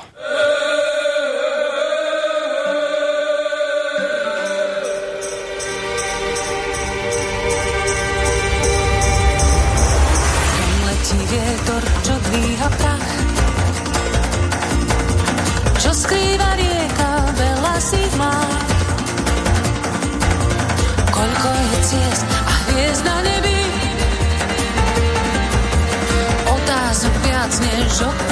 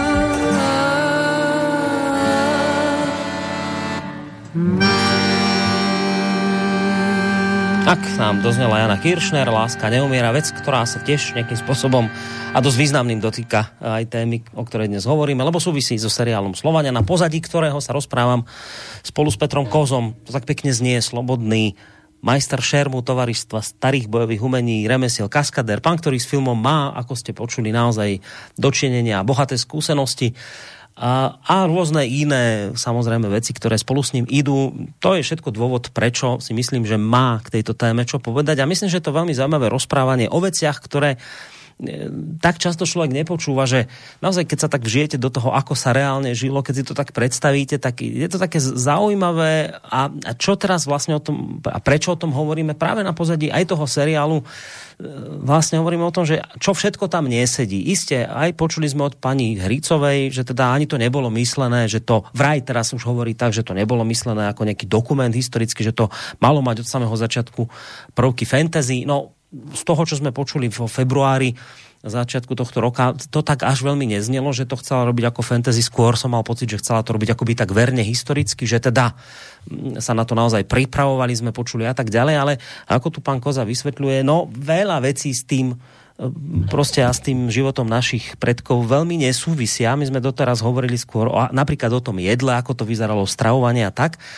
A neviem, však vy si môžete povedať tú ďalšiu oblasť, ktorú by ste chceli otvoriť, ale podľa mňa zaujímavé je aj to, čo ste naznačili, tú obranu, pasívnu, či už aktívny boj a tieto veci. To aj nakoniec s vami veľmi úzko súvisí, keďže vy ste práve človek, ktorý sa tomu šermu venuje. Tak hádam, by sme sa trošku aj o tomto mohli porozprávať, ako to tými slovami bolo a s, tými ich, s tou ich obranou a prípadnými útokmi proti nepriateľovi, že ako toto vyzeralo. Ak teda chcete túto tému otvoriť. No, pozrite, pozrite sa, to, túto, keď do tejto témy chceme zahryznúť, tak trošku musím dopredu odbočiť na to, že a, a kedy sa tu objavili Slovania. Totiž ja nesúhlasím s názorom, ktorý je taký e, ľahkolúbivý, že kedy sa nájdú prvé archeologické nálezy, tak vtedy sa kategoricky vyhlási, vtedy Slovania prišli. A potom sa nájdú nálezy staršie a už potom nevieme, či, či teda ten prvý termín platí, alebo druhý termín platí. Mali by sme skôr hovoriť také, že máme ich doložených, od teda, múdri historici to takto aj hovoria. E, špeciálne aj práve už citovaný pán profesor Kučera, lebo v, v týchto kategorických vyjadreniach je ten vždy opatrný. E, poviem takú, taký malý príklad. E, keď by sme predpokladali, že Slovania prišli, povedzme, vymyslím si v 4. storočí, tak si položíme otázku, no a čo, predtým tam nikto nežil? Čo prišli do, do, do alebo poslali list, prosím vás, vysťahujte sa, ale okamžite, lebo my prichádzame, tak nám tam spravte životný priestor. No.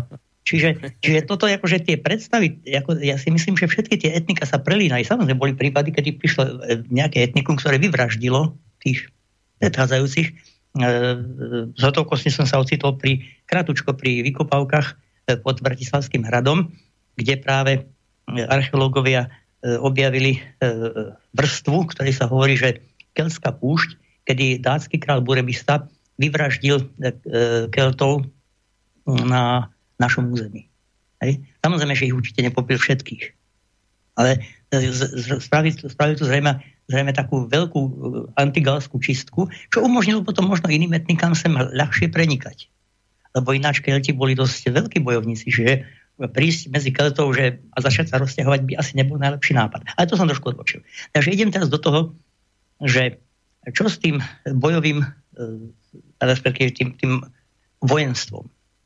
Prvá vec, čo je, že my nevieme s istotou, ako ďaleko zašla genéza e, premeny občinného života na nejaký kmeňový, respektíve teda rodový a následne kmeňový charakter. To znamená to združovanie sa do väčších celkov po, podľa nejakej príbuznosti.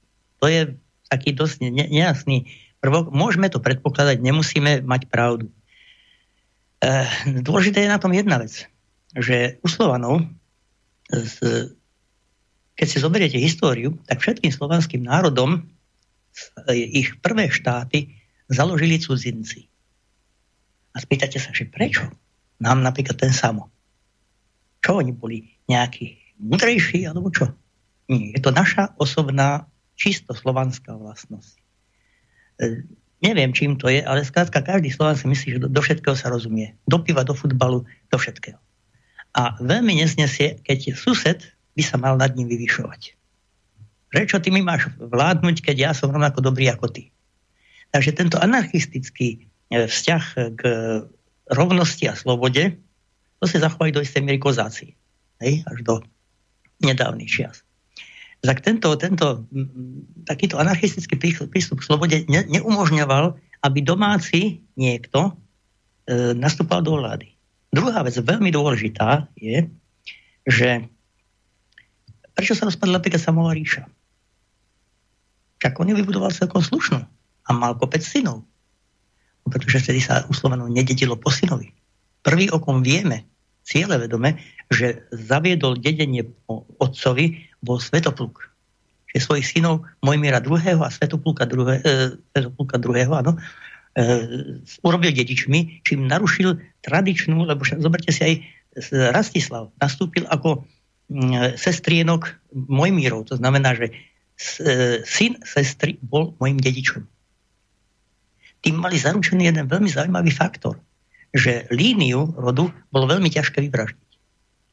Lebo väčšinou syny synovia žijú s otcom, takže keď zabijú otca aj tých synov, tak majú pokoj od tohoto rodu. Ale keď e, dedič rodu je niekde inde, možno že aj úplne iné, inej lokalite, tak ako nás zabijú otca, tak nastupuje od niekiaľ prišetší úplne neznámy človek. Takže toto je taký jeden faktor. Druhý faktor je ten, že e, títo cudzinci, ktorí urobili tieto prvé štáty, tak to boli všetko ľudia veľmi organizačne zdatní. E, čiže mňa tá predstava, viete, ono keby išlo len o božnú, bežnú fantasy, tak by som toho sama e, v tom, v tom seriáli aj kúpil. Však dobre, je šikovný chlapec, má takých hrambov mali Slovania kopec. E, Maurikios, pseudomaurikios a Konstantín Poršerogenetos to boli autory, často cisári v Byzancii. Napríklad v diele Strategikon uvádza autor, že e, do vojny sa nepúšťaj, keď nemáš v svojom vojsku, Slovanov. Nikto sa nevie tak prikrádať ako oni. E, strieľajú vynikajúce otrávené šípy, vedia sa prikradnúť a uloviť e, zajatca, kdekoľvek len povieš, vedia sa nespierne skrývať. A máme na to ešte aj doklad z Svetoplukových čas, kedy Frankovia pritiahli dobiť Svetoplukové državy a jeho potapači im navrtali loď a pustili gudnu za noci. Lebo tie lode boli strážené samozrejme, ale oni podplávali, trstinka v hube a, a skrátka ich utopili. Mm. Čiže, čiže tam bola všestranná, veľmi mnohoraká bojová schopnosť, ale nebola to bojová schopnosť typu franského, pretože nevytvárali nejaké obrnené šíky. Slovania napríklad e, takmer nenosili zbroj. A keď tak bola väčšinou ukolistená alebo e, obchodom získaná. Nie, že by boli neschopní. Tak som hovoril o, tých, o tom pašovaní mečov napríklad. Slovanskí kováči boli vynikajúci. Lenže len dve strediská e, a jedno e, špeciálne e, v Európe obsahovali, tie dve strediska obsahovali bahennú železnú rudu. V čom je háčik? Keď tá ruda sa nachádza v bahne, čiže vo vlhku, tak fosfor a síra zmutujú na kyselinu fosforečnú a ky- kyselinu e, túto e, sírovú a vyplavia sa prirodzene s tou vlhkosťou a očistí sa to od týchto prvkov. To znamená, že tá, ten tretí, ten zvláštny prípad, tak to je rieka Tacho v Španielsku, tam bola najkvalitnejšia oceľ vôbec, kde tá e, voda rieky Tacho je agresívna a tieto veci vytiahne z tej ocele, že oni otcovia svojim vnukom odkladali zväzky tyčí, aby sa tam vyhrdzaveli a zbavili sa týchto prísad, pretože e, síra spôsobuje lamavosť oceli za studená, fosfor za tepla. To znamená, s týmito dvomi prvkami neukujete nič veľké, čo by sa vám nezlomilo, keď s tým udrete, keď to zakalíte. E, Na Slovensku sa existuje len kamenná železná ruda. To znamená, keď ste dobrý hľadač, nájdete kamene, rozbijete ten kameň, tú, tú žilu objavíte, hej, získate tú ocel, e, môžete ju v tej pudlovacej peci aj premeniť teda na železo kujné, ale nemôžete to na dlhý kus zakaliť. Čiže by som z toho meč nevyrobil? E, urobili by ste ho, bol by sa mi- ťažkopádny, ohýbal by sa, alebo by sa lámal. Ak by ste ho Mhm. zaklali na tvrdo, tak by sa lámal, aby ste ho zaklali na, mek- Tak na meko, tak by sa ohýbal. Mhm. Takže Slovania mali vynikajúce sekery, vynikajúce oštepy, pretože tam mohli na ten základ, ktorý nechali meký, nakúť ostrie. A to ostrie kupovali. Si dávali dovážať hrivny práve z tých oblastí, kde bola tá ocel odolná týmto spôsobom. To znamená z vikingského prostredia na severe a z pasovského prostredia v dnešnom Rakúsku. To boli tie dve náleziska, kde sa nachádzala tá bahená železná ruda. Čiže odtiaľ tranzitný obchod e, vozil, že viete, hrivna bola vtedy platidlo, ale zároveň užitkový predmet. Vy ste si kúp, e, ako vymenili ste si za hrivnu, ja neviem, predali ste chleby, dostali ste hrivnu, tak z tej jednej hrivny, keď je pekná veľká, tak ste si mohli ukúť buď jeden veľký nôž, alebo niekoľko. A tá hrivna to čo bolo? Prosím? Tá hri- hrivna to čo je? To je, to je taký kuželovitý, plochý pás materiálu. Môže to byť železná hrivna, bronzová hrivna, medená hrivna, e, strieborná, zlata, to je jedno. A na konci má uško ako do ihly. A to si môžete naviesť na opasok, teda nie na opasok, ale na šnúrku a tu si zavieste na opasok, môžete mať 10 hrivien, pri opasku vám štrngajú, ale ich nestratíte. Bolo to platidlo A vlastne. bolo to platidlo, hej, to bolo štandardné platidlo, však platila sa ešte kto dostať, ale keď preskočím, nič nestane. E, ke- Tam v tom seriáli on tam ukazoval také nejaké odliadky, akože ich lákal na, na nákup. Ten odliadok, to nebola hodnota, ktorá by bola ľuďom zrozumiteľná a navyše, keby to bol vzácnikov, tak to by bolo strašne vysoká hodnota. Tie, pos, e, ja na konci poviem potom také tie po, po, polohy, že čo koľko bolo e, hodné, hej, ale to, keď nám vyjde čas. Ja len teda, aby som to pochopil, čiže tá hrivna to bolo niečo kovové, čo malo na konci oko, čo som si zavesil na opasok a teraz ale, že mohol som si potom z toho niečo ukuť? Áno, napríklad, Aha. alebo ste s tým mohli platiť. Šli ste na trh a čo ja viem, kúpili ste si tam koňa. Hej? To hovorím koňa schválne, pretože koň bol strašne drahý. Hej, a Ti normálnym ostatným zvieratám, koza, ovca, krava, e, vol, bík, tak kôň bol strašne drahý. Mhm. A zaplatil som hrivnou. Aj dnes ešte sa platí hrivnou, ale už to je iná hrivna. Už sa to prekonvertovalo do niečoho iného. Čiže tá hrivna to bolo niečo, čo sa dalo reálne používať. Že sa dalo okuť, ukuť z toho čokoľvek. Aha, rozumiem. No, väčšina vtedajších platidiel boli užitkové predmety. Zoberte si plátno. Hej. Vy ste zaplatili štockom plátna, ktoré malo konkrétnu hodnotu a potom ešte neskôr si spomínajú cestovatelia, napríklad jeden, jeden e, židovský kupec, ktorý spomína, že e, Slovania mali e, kúsky plátna špeciálne, špeciálne len na platenie. Tie sa už nepoužívali, to bolo malé. Ale malo to nejakú hodnotu na dola, doladenie ceny, pretože e, ako, nemôžete mať 50 kúskov plátna, to by ste boli úplný blázon, ale máte pár kúskov také malého plátna, keď e, si povedia, dobre, tak ja ti dám štošok plátna, ešte málo do, do, dováž, tak tomu to hodím ešte ten, ten kúsok a je dovážené. Takže takýmto spôsobom sa tam fungovalo. Teraz, e, keď si zoberieme také, že košky, no, to, tak ja to už hneď prečítam, no to nedržím v hlave, e, že 20 ovsených chlebov sa rovná 20 jačmenných, 15 ražných a 12 pšeničných. Čiže to bolo výmenná hodnota chleba. Koza stála 12 až 14 denárov, alebo malých hrivien. Ovca 14 až 15, vol 24 až 108, bík 72 a kôň 240 až 360 Hrivien? hrivien. No ale zase musíme si povedať, že akých hrivien, hej, lebo samozrejme zase tam bola tá, tá nejaká výmenná hodnota, že e, ste mali, povedzme, ešte tu mám tie, tie šatky, tá platená šiat, šatka bola hodnota jednej sliepky, alebo pšenica na 3 dní pre človeka, alebo jašmenia na 4 dní pre konia. Hej. E, a pritom tá šatka bola jedna desatina hrivny a bolo to 70, tá, to, čo, bolo, čo bolo 760 gramov železa alebo 1,5 gramu striebra. Čiže toto, a všetko, čo sa dialo vážením, však poznali vážky, také tie, len do ruky držíte, aj tam ramienko a dve myštičky a tam mm-hmm. vážite. Čiže a samozrejme najmä kupci, tak títo ovládali dokonale. No tak teraz sa trošku vrátim ešte k tomu, keď som že akože tá imunita kupcov. Ten kupec bol taká vzácná osoba, že kmeň, ktorý by zabil kupca, tak popred tie ostatné kmene by mu to zrátali. A po druhé, ten kupec, e, samozrejme, e, by sa tam potom žiadny kupec neobjavil. Čiže oni chránili tých kupcov, cieľene chránili. To znamená, keď kupec išiel od kmeňa k kmeňu, tak tam poslali nejakého rýchleho bežca, ktorý povedal, ide k vám kupec a mu poslali družinu naproti, ktorá ho chránila. Okrem toho, že on mal aj svoju vlastnú družinu. A práve tá vlastná družina, to boli profesionálni bojovníci, ktorí boli dobre vystrojení, vyzbrojení, motivovaní, pretože boli v cudzej krajine, nikto im nemohol pomôcť, že keby ich tam, keby sa neboli svojho kupca zastali, no tak ich tam zamordujú a nič tým nezískajú. Tam nemohli zabiť kupca, že ha, ha, ha naparkovali sme sa, to by sa odtiaľ živí nedostali. Čiže e, takáto družina bola nezapla- na nezaplatenie a práve touto družinou vyniklo práve samo, pretože na základe tejto družiny, nabalenej slovanskými bojovníkmi a organizačnými schopnosťami, ktoré on ako obchodník a, a zároveň vojak mal, tak on sa tam nemusel predvádzať. Isté samozrejme vedel bojovať, ale, ale ne, nemal jeho jeho sila nebola v tom, že, sa, že behne medzi štyroch avarov a porúbe ich. To by považovali Slova, Slovania skôr, že mu šibe.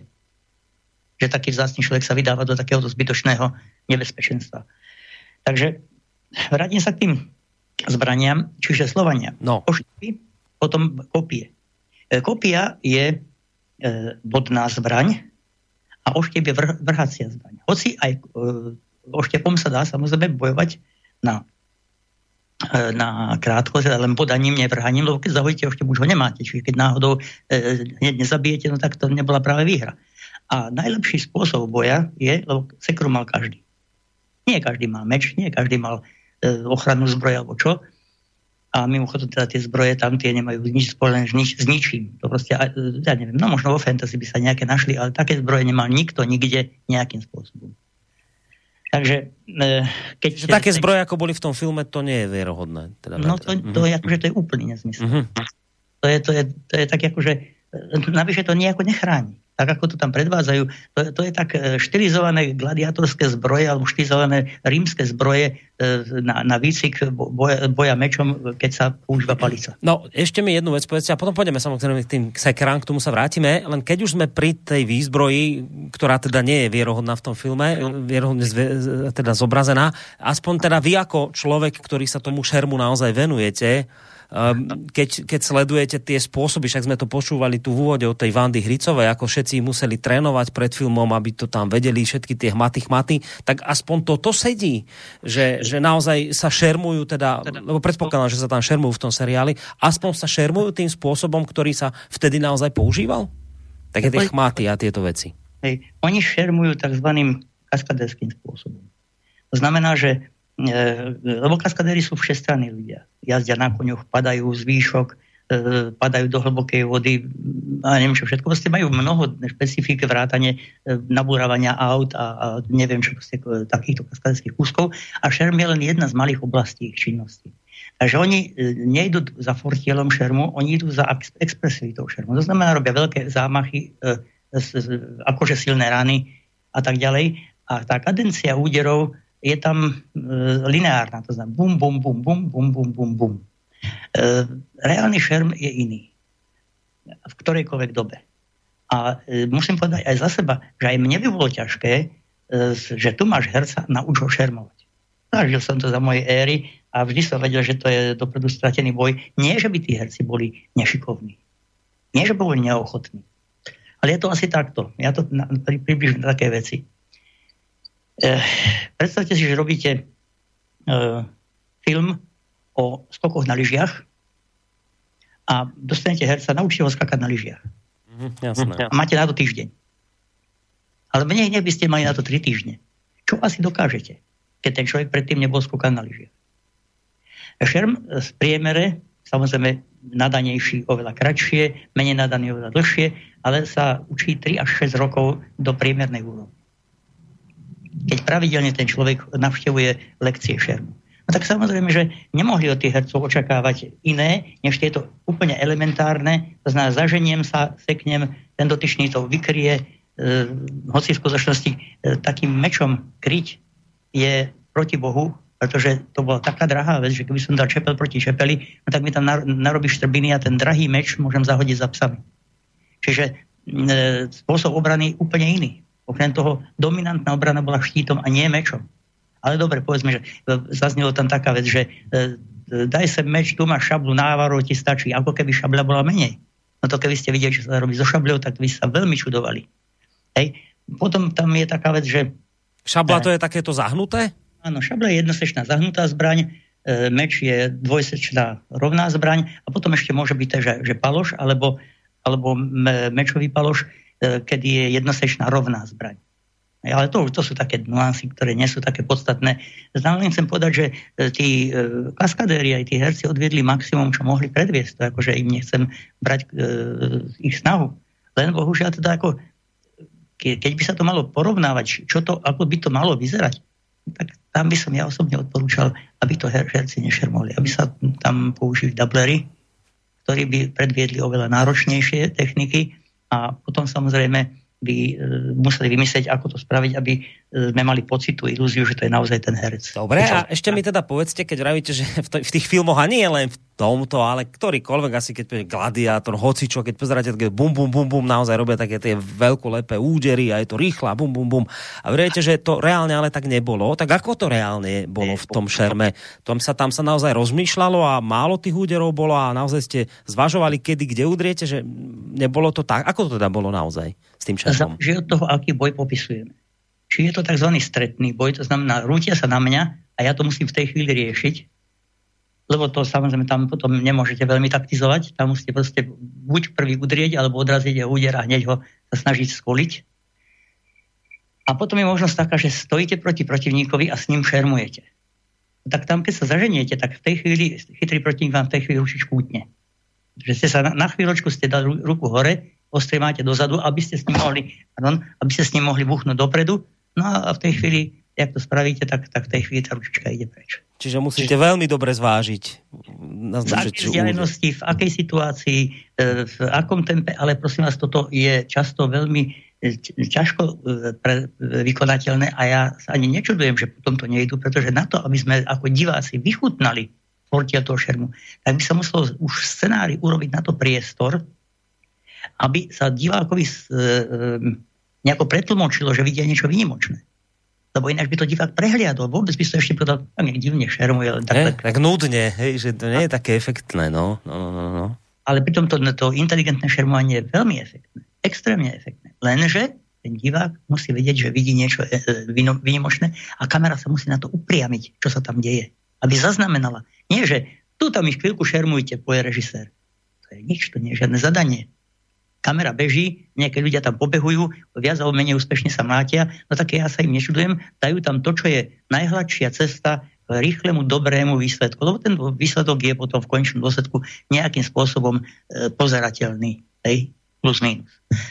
Ale mm. vrátim sa ešte trošku k, to, k, tým, k tým zbraniam. Napríklad, Sekery sme mali, no, posledne sa keď sme mali posledne, ale to, to už tiež by som teraz nechal. Alebo ešte... No, poviem. iba jednu vec, ak nech, a už vás nechám potom rozprávať, len sa spýtam k tým sekerám. Tie mali sme preto tu všetci viac menej, že, lebo teda z, toho, z tej rúdy, ktorú tu sme mali, bola sekera kvalitná? No, nie len to. Samozrejme, že to je jeden z dôvodov. Ale zoberte si napríklad takú vec. Keď niekto ukoristil meč, ak to nebol človek, ktorý bol s mečom zvyknutý a trénovaný, ten meč mu bol na nič. Skôr na prekážku. To znamená, že on si ten mežeršie vymenil za kravu, aby mal doma e, lepšie hospodárstvo a zostal pri svojej sekere. A sekeru nosil práve preto každý, lebo to, to je aj nástroj. To si aj dreva narúbete na ohniše, lebo keď idete na vojenskú výpravu, tak z pravidla nejdete tam, že, jak tuto, že vybehnete z hradiska so sekerou v ruke a druhý skla, nejaký, nejakým halúzom, čo chytil do ruky. Nikto nezobral za sebou žrádlo, napríklad v nejakom miešku, naklíšené obilie alebo pražmo. No proste To, proste to je jedna seriózna vec, ktorú treba pripraviť. Človek sa na to musí pripraviť, musí mať na to všetku možnú výbavu, ako je. A keď idete na výpravu hlavne e, na nepriateľa, ku ktorému sa musíte nejakým spôsobom prikradnúť, no tak ísť tam bez luku, nebude aj s nálepom, e, nálep to je akože jedovatý šíp, tak akože idete dosť akože na smrť. A, a, a, vy ste taký človek, čo mňa provokuje kaďakými otázkami, ja si to uvedomujem, že vám do toho skáčem, ale už len jednu vec k tým sekerám, že a s tým to bolo tiež tak, že s tým sa cvičilo ako s mečmi, že napríklad aj, aj boj so sekerou mal svoje nejaké pravidlá, niečo, čo, čo bolo treba ovládať, alebo to viac menej bolo tak, že kde seknete, tam udriete, že to bolo naozaj bum bum bum pri sekere. No pozrite sa, keď neviete, tak kde udriete, tam seknete. Aj takí boli určite. Nie každý bol cvičený bojovník. Ale pravda je aj tá, že ten, ktorý bol dobrý drevorúbač, tak jeho sekera je nebezpečná, aj keď nebol cvičený bojovník. Akorát, čo je nepríjemné pre ňoho, je to, že proti ktorý to vie, to sekerou, tak vie, ako spôsobiť to, že nebude tam mať mŕtvú dobu. Pretože na sekere je slabina to, že sa musíte zahnať a potom musíte udrieť. Sekerou veľmi ťažko dosahujete bez náprahu ide. Zatiaľ, čo s mečom môžete bodnúť, môžete reznúť a aj sek viete urobiť bez náprahu. To znamená, že keď, keď e, tá technológia meča alebo aj šable je vám známa, tak máte nad sekerou evidentnú výhodu a keď ten zo sekerou nemá štít alebo nemá ešte aspoň okrem sekery oštep, tak je, má to dosť na úzko. Dá sa vyhrať proti meču, ale teda sa už musí dobre vedieť obracať a musí naozaj poznať všetky vlastnosti tej sekery, aj toho meča, aby vedel vyťažiť to, čo sa z toho vyťažiť dá. Mm-hmm. No ale ešte sa vrátim k šípom. E, tam zaznela taká vec, že e, vy ste si istí, že to boli avary. Určite e, to boli avary, e, lebo e, avary majú kratšie šípy ako my. Tak prvá vec, čo je. E,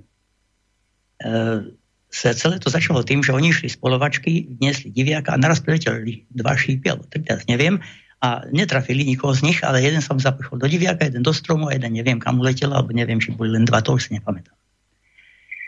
Tak poviem len takú maličkosť. Keď tam prileteli náraz dva alebo tri šípy, hovoríme o dvoch alebo troch avaroch. Prvá vec, je, že Slovania mali obyčajné luky, samozrejme mohli mať koristný luk od avarov, to samozrejme mohli mať, ale v zásade mali obyčajné luky, z stisového dreva, zo slíbového dreva alebo z nejakého iného vhodného dreva. A to je obyčajný oblúk. E, ten nemôže mať veľmi dlhý šíp, pretože sa mierí k bradia a nosu, takže koľko je dĺžka ruky, taký šíp môže byť. Avarský šíp z kompozitného luku sa strieľa až od, od uh, ucha na konci hlavy. To znamená, o toľko dlhší šíp musí mať, čiže avarský šíp nie je nie kratší, ale je o niekoľko desiatok centimetrov dlhší. E, druhá vec je tá, že keby tam boli traja avarskí strelci, lebo tie šipy prileteli naraz, tak tí Slovania by všetci láhli. Poprvé tie šipy by ich neboli minuli, pretože takí babráci avári neboli. Po druhé, ja sám nie som bohviaký strelec. Vystrelím za minútu zhruba 4 až 7 šípov podľa toho, v akej som kondícii a či som trošku predtým skúšal alebo nie, lebo to tiež človek musí stále trénovať. Tých 100 šípov denne musíte vystreliť, aby ste boli dobrý strelec. Ale tí avári tak strieľali. Tí vedeli čarostrelecky strieľať. No a, a pre porovnanie, e, taký m, Kašaj, to je najlepší e, luč, lučišník týmto kompozitným lukom v Maďarsku, tak ten, za ten čas, čo ja vystrelím tých mojich smiešných 8 šipov, vystrelí 25. A peťte to? To znamená, že ten jeden strelec by ich rozstrieľal tak, že by nestihli si ani gate stiahnuť, aby sa mohli vy toto odstaviť. Takže ako jeden by bol skolil troch? No, kľudne. Je ľahko možné, že by udržal aj dva šípy naraz vo vzduchu. Akože kým no. jeden doletí, tak už druhý vystrelí? Áno. A to už asi preháňate, nie? Ale to dobro myslím. Aj viacej udržia, lenže na väčšiu vzdialenosť. A tam už potom tá presnosť zase nie No a to som sa chcel spýtať, a keď vravíte, že tí avari boli takí strelci, že teda keď niekto si myslí, že by netrafil, tak to je teda ako ďaleko od reality, že vedeli strieľať, tak bavíme sa o akej vzdialenosti, na ktorú no, vedeli strieľať presne. Tak to vám poviem. Je to individuálne podľa toho, aký je to dobrý strelec. Ale berme to tak, že v lesnom teréne, kde sa máte kde skryť, tak sa viete približiť k nepriateľovi alebo aj napríklad k jeleňovi aj na vzdialenosť takých 20 metrov. Niekedy aj viac. Teda akože bližšie. No a tých 20 metrov na trafení človeka stačí. Ja keď som robil takú ukážku, že prečo sa vlastne u nás e, proti Turkom a Turci proti nám, prečo sa u nás ešte používali v 17. storočí luky, hoci už tedy boli rozvinuté palné zbranie e, na pušný prach e, aj u jedných, aj u druhých, aj u Turk, aj u našich. A napriek tomu, a hlavne Turci po- a Tatári používali stále luky. Tak na predstaveniach som predvázal, že kamarát zobral mušketu, vystrelil ju a začal nabíjať. V tej chvíli, ak vystrelil, tak ja som začal strieľať šípy. Než nabil, vystrelil som 14 šípov. A rátali sa mi len tie, čo som trafil e, do, do toho prasaťa, čo sme tam mali ako terč, e, e, že som ho trafil. Čiže netrafené sa nerátali. Tak si predstavte, že keby na mňa niekto vystrelil, netrafil ma, tak ja z 14 m, e, mušketierov zastrelím, než oni nabijú. Čiže je to pomer sily 1 ku 14. To je u mňa. Ale ja som zlý strelec. U Kašaja 40. Takže to je neporovnateľné. Čiže to sú, to sú také veci, no ale dobre. E, myslím, že opustíme túto tému zbrania, aby sme sa zase len na jedné jediné veci. Dobre, a ne, nechcete ešte niečo k tým štítom povedať? Tam nie je niečo zaujímavé? Aby sme No, ešte to mali je celé. Všetko, je, všetko by bolo na hodinu minimálne. No dobre. Nenašli sa žiadne slovanské štíty. štíty. E, e, jeden pán, ktorý je veľký odborník e, aj z archeologického hľadiska, e, vyslovil jednu hypotézu, volá sa Pavel Choc, že je to pravdepodobne preto, lebo bez štítov nemohli existovať. A štít v tom čase sa držal tzv. pestným držaním, to znamená, v strede musela byť vy, vyhlbenina, do ktorej dal ruku a držal tam za takú rúčku ten štít v strede. Lebo štíty boli väčšinou kruhové, potom neskôr áno. A e, ten e, tých vikingovia a Frankovia, a tak, tí tam mali puklicu zo železa, ktorá chránila tú pesť. Aby tá pesť mohla byť na úrovni dreva, lebo potom by sa, keby, tam, keby tam bolo madlo dovnútra, tak ten štít by nemal stabilitu. Vy potrebujete mať držanie e, presne v osi, alebo teda v, v, v ploche toho, toho dreva. Takže tam máte vlastne dieru, tam máte, tu máte priečne e, vy- vybavenú tým madlom a keď tam dáte pesť, aby ste nedostali po prstoch, tak chránená je smerom na von puklicou. Mhm. A Slovania e, podľa všetkého, a je to veľmi reálne, používali hrčaté drevo. Keď zoberiete hrču dreva, tu nepreseknete. Môžete sa pechoriť, koľko chcete, aj zo sekerov, nepreseknete ju. A keď si sa náhodou opotreboval, že dostal už veľa rána, tak, no tak v lese nájdete druhú hrču. Čiže nebol to ten drahý materiál, pretože to, hovorím, to železo bolo drahé. Tak tí ľudia fakt hodne šetrili a nemali nič zbytočne z kovu, čo nebolo naozaj nutné. Aha, čiže Aha, preto či- sa nenašli štíty, lebo sa vlastne za tie doby spráchniveli to drevo. Čiže toto naznačujete. Hovorím, toto nie je dôkaz, toto je hypotéza, ale ja ju beriem za veľmi vážnu, pretože e, zodpoveda aj mojej predstave o cene veci, aj o mojej predstave o šikovnosti Slovanov, aj o, o tom, že tie štíty potrebovali. Dobre. Poďme teda od zbraní inde. K čomu? No. Na, Tak rozmýšľam, kam by sme teraz skočili. náboženstvo sme tam mali, mali sme tam aj nejaké, však to asi v tom seriáli tiež kadejaké tie rituály, tieto veci sú. Náboženstvo, zvyky, možno k tomuto by sme sa ešte mohli dostať. No, k tomu by sme sa mohli dostať, ale tam ja sa priznám, že sa, nechcem sa veľmi vybíjať, pretože mám, e, tak ako ste spomínali e, priateľa Žiarislava, tak mám priateľa Juraja Sitára, ktorý má svoje slovanské meno Pribina Chariotov a e, ten je veľký znalec práve celej tej slovanskej mytológie, totiž tam je jedna chybička. Že my máme predstavu o tom, že Slovania to mali jedným spôsobom. To nie je pravda. Jednak e, sme boli rozosiatí po obrovskom priestore, a jedni e, vyznávali Svantovíta, niek- niektorí vyznávali Radegasta, niektorí vyznávali Triglava, neviem čo všetko, ale často sú to rôzne aspekty toho istého božstva. Napríklad je taká vec, že Kyselica, Morena a Mokoš sú tie isté bohyne. Ale môže byť, že je, e, ich e, jednotlivé vlastnosti sú trošičku rozdielne, že to môžu byť rôzne aspekty toho istého, tak ako my máme, že e, Boh, Otec, Syn a Duch Svetý. Tak asi mm. takto. Ale hovorím, do tohto nechcem si veľmi zabrdať, lebo už teraz mi možno e, Ďurko Sitar vynadá, že čo to stará, lebo on sa fakt, on teda sakramentsky vyzná vrátanie horoskopov a iných vecí, lebo on je naozaj pravý súčasný žrec. Dobre, a ani do tých zvykov teda nechcete nejako Ale ísť? nie, to, to chcem do toho ísť, len hovorím, to- tuto nechcem sa veľmi v tých božstvách Dobre. nechcem veľmi vy, tak božstva necháme teda nedotknuté dnes. Poďme k tým Hm, zvykom. že teda. nemusíme hovoriť nedotknuté, ale chcem tým Iba tak jemne dotknuté. Veľmi mi chýbalo, že tí ľudia nenosili amulety. V tom seriáli. V tom seriáli, pretože tam každý človek potreboval Božiu, Božiu ochranu. E, Ďalšia vec, bol tam ako, e, toto teraz poviem s neistotou, pretože možno niekto našiel iný doklad, ja som sa s takým nestretol, že postrižiny bola, bola skúška dospelosti. Ale ja tak viem, že postrižiny sa strihali v 6. roku chlapcovi, lebo dovtedy nemal byť rozlišiteľný od dievčatia. Aby zlí žiarliví bohovia ne, nepripravili rod o, o chlapa.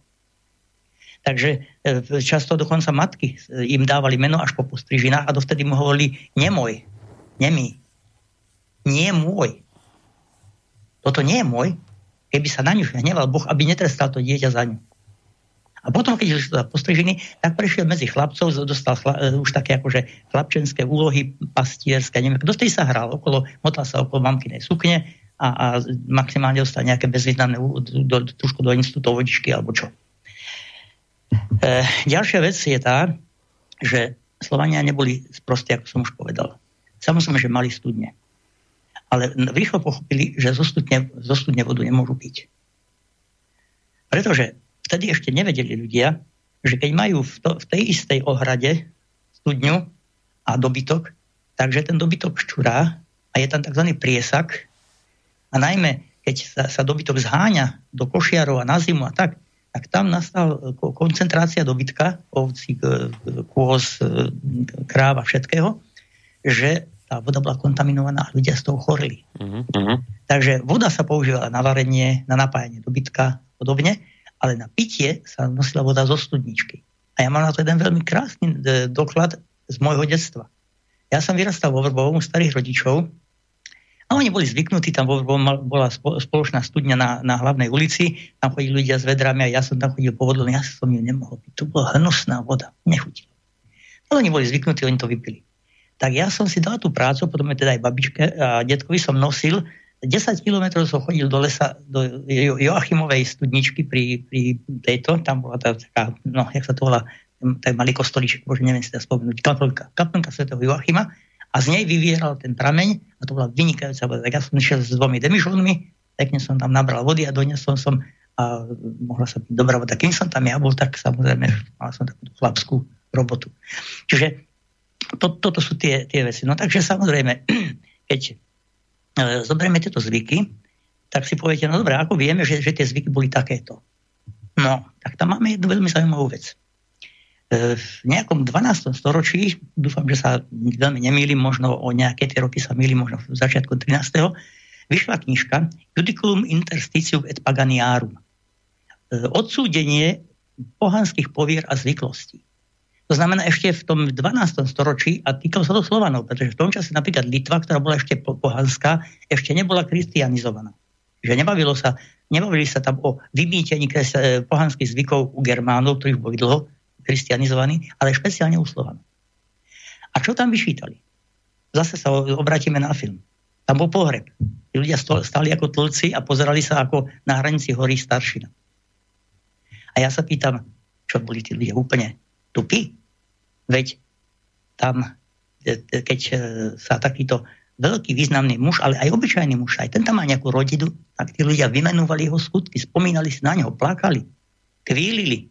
Tam boli plačky také, ešte aj dnes na dedine, sem tam nájdete folklórne, ale to je jedno, ale ešte za mojej mladosti ešte boli plačky, ktoré boli vyslovene, že chodili oplakávať keď sa, sa išlo po, po, pochovávať, tak chvíli plakali a vymenovali, aké vlastnosti mal, aký on bol dobrý otec a tento to, jak on rodinu zabezpečil. A všetci e, plakali a často sa zraňovali, aby cítili bolesť, aby im tiekli slzy, aby si uvedomili, že čo sa stalo. To znamená, že tá, tam, a toto práve táto knižka to veľmi vyčíta, že človek, ktorý je kresťan, už nemá takýmto spôsobom reagovať, lebo nemá byť smutný, keďže jeho predok sa dostal e, k Bohu je vlastne už v blaženosti. Hej, hej. Takže, takže má sa radovať, alebo keď aj nie jasať a juchať, ale aspoň má byť vyrovnaný a má sa radšej pomodliť a, proste, a žiadne takéto nemiestnosti a, a nedôstojnosti nemá páchať. Potom je tam taká vec, napríklad, ale čo je zaujímavé, že napriek to, to, tomuto pokusu o vymýtenie tých zvykov nič sa nepodarilo vymýtiť. To sprežilo. Napríklad taká maličko, že keď kýchnete, pojete na zdravie niekomu. To je tiež jeden z tých zvykov, ktorý je tam opísaný, že sa má vymýtiť. Lebo dobrý kresťan, keď, keď kýchne, tak e, pozrie cez plece e, a pomyslí, e, akože by ste najradšej odplul na diabla, alebo čo, keď zívnete, tak si nezakrývate ústa rukou, ale máte si prežehnať ústa a podobné veci. Tam sú proste priamo návody, čo všetko treba spraviť a teda je to knižka, ktorá nie je celkom tenučká. A tie všetky veci, tie všetky veci prežili až do dneška. Prečo? Lebo počasie prestalo byť dôležité pre církev bojovať proti týmto veciam, lebo už tak silno zakorenila svoje kresťanské návyky, že si povedali, no dobre, tak sa hrajú na detičky, e, majú tam nejaké také smiešné také tie všelijaké e, dedinské po- povery toho veštenia a čarovania a pričarovanie lásky a, a neviem čo všetko, hej, ale aj počarovanie dobytka susedovi a podobne.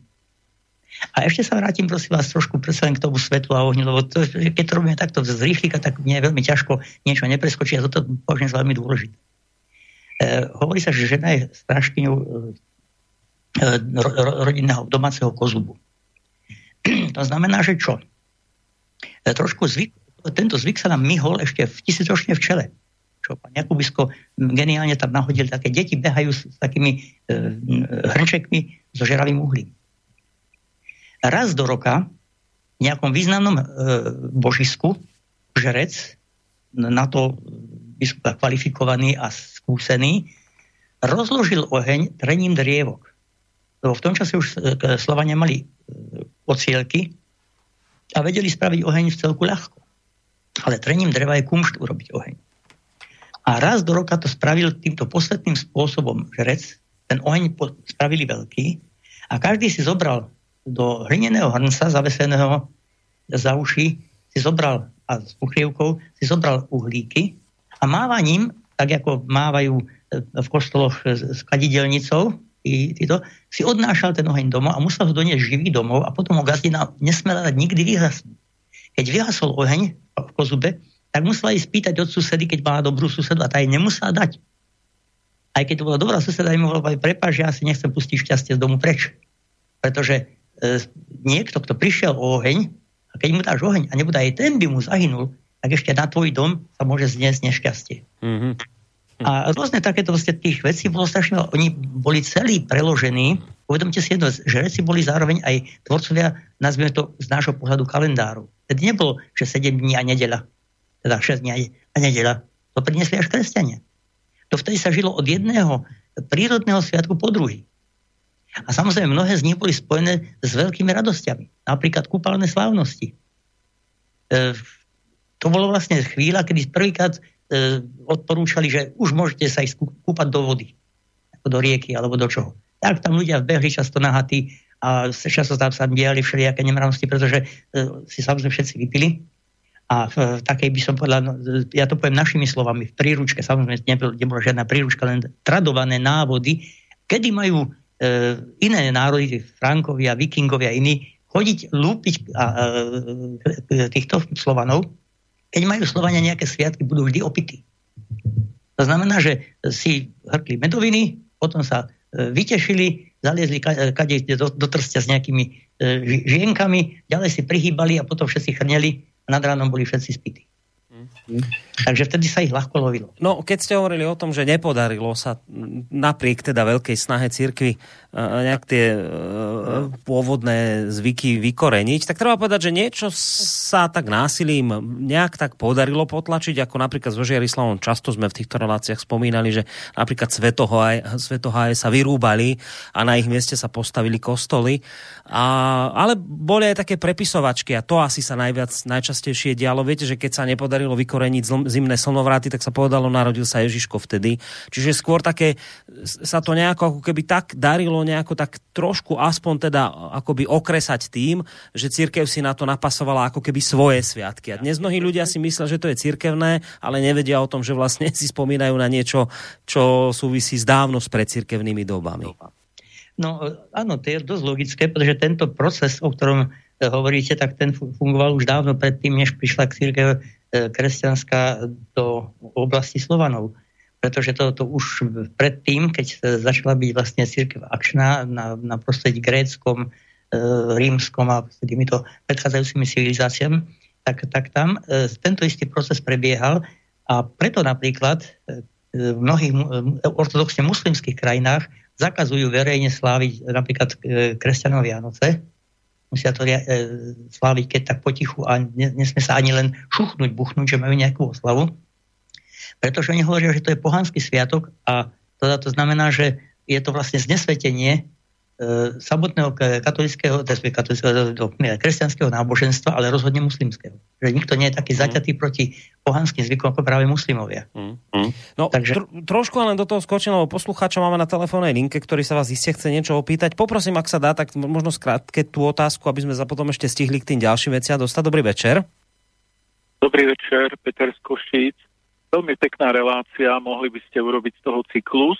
Takže konkrétna otázka. E, Rôzne národy, ak e, majú nejaký výraz, slovo pre otroka, tak častokrát to je vlastne pomenovanie nejakého etnika, odkiaľ tých otrokov získavali. Preto napríklad v angličtine e, otrok sa povie slave, čo môže byť slovan. Že oni vlastne brali slovanov za otrokov a preto u nich prirodzene bolo povedať, že otrok je slave slovan.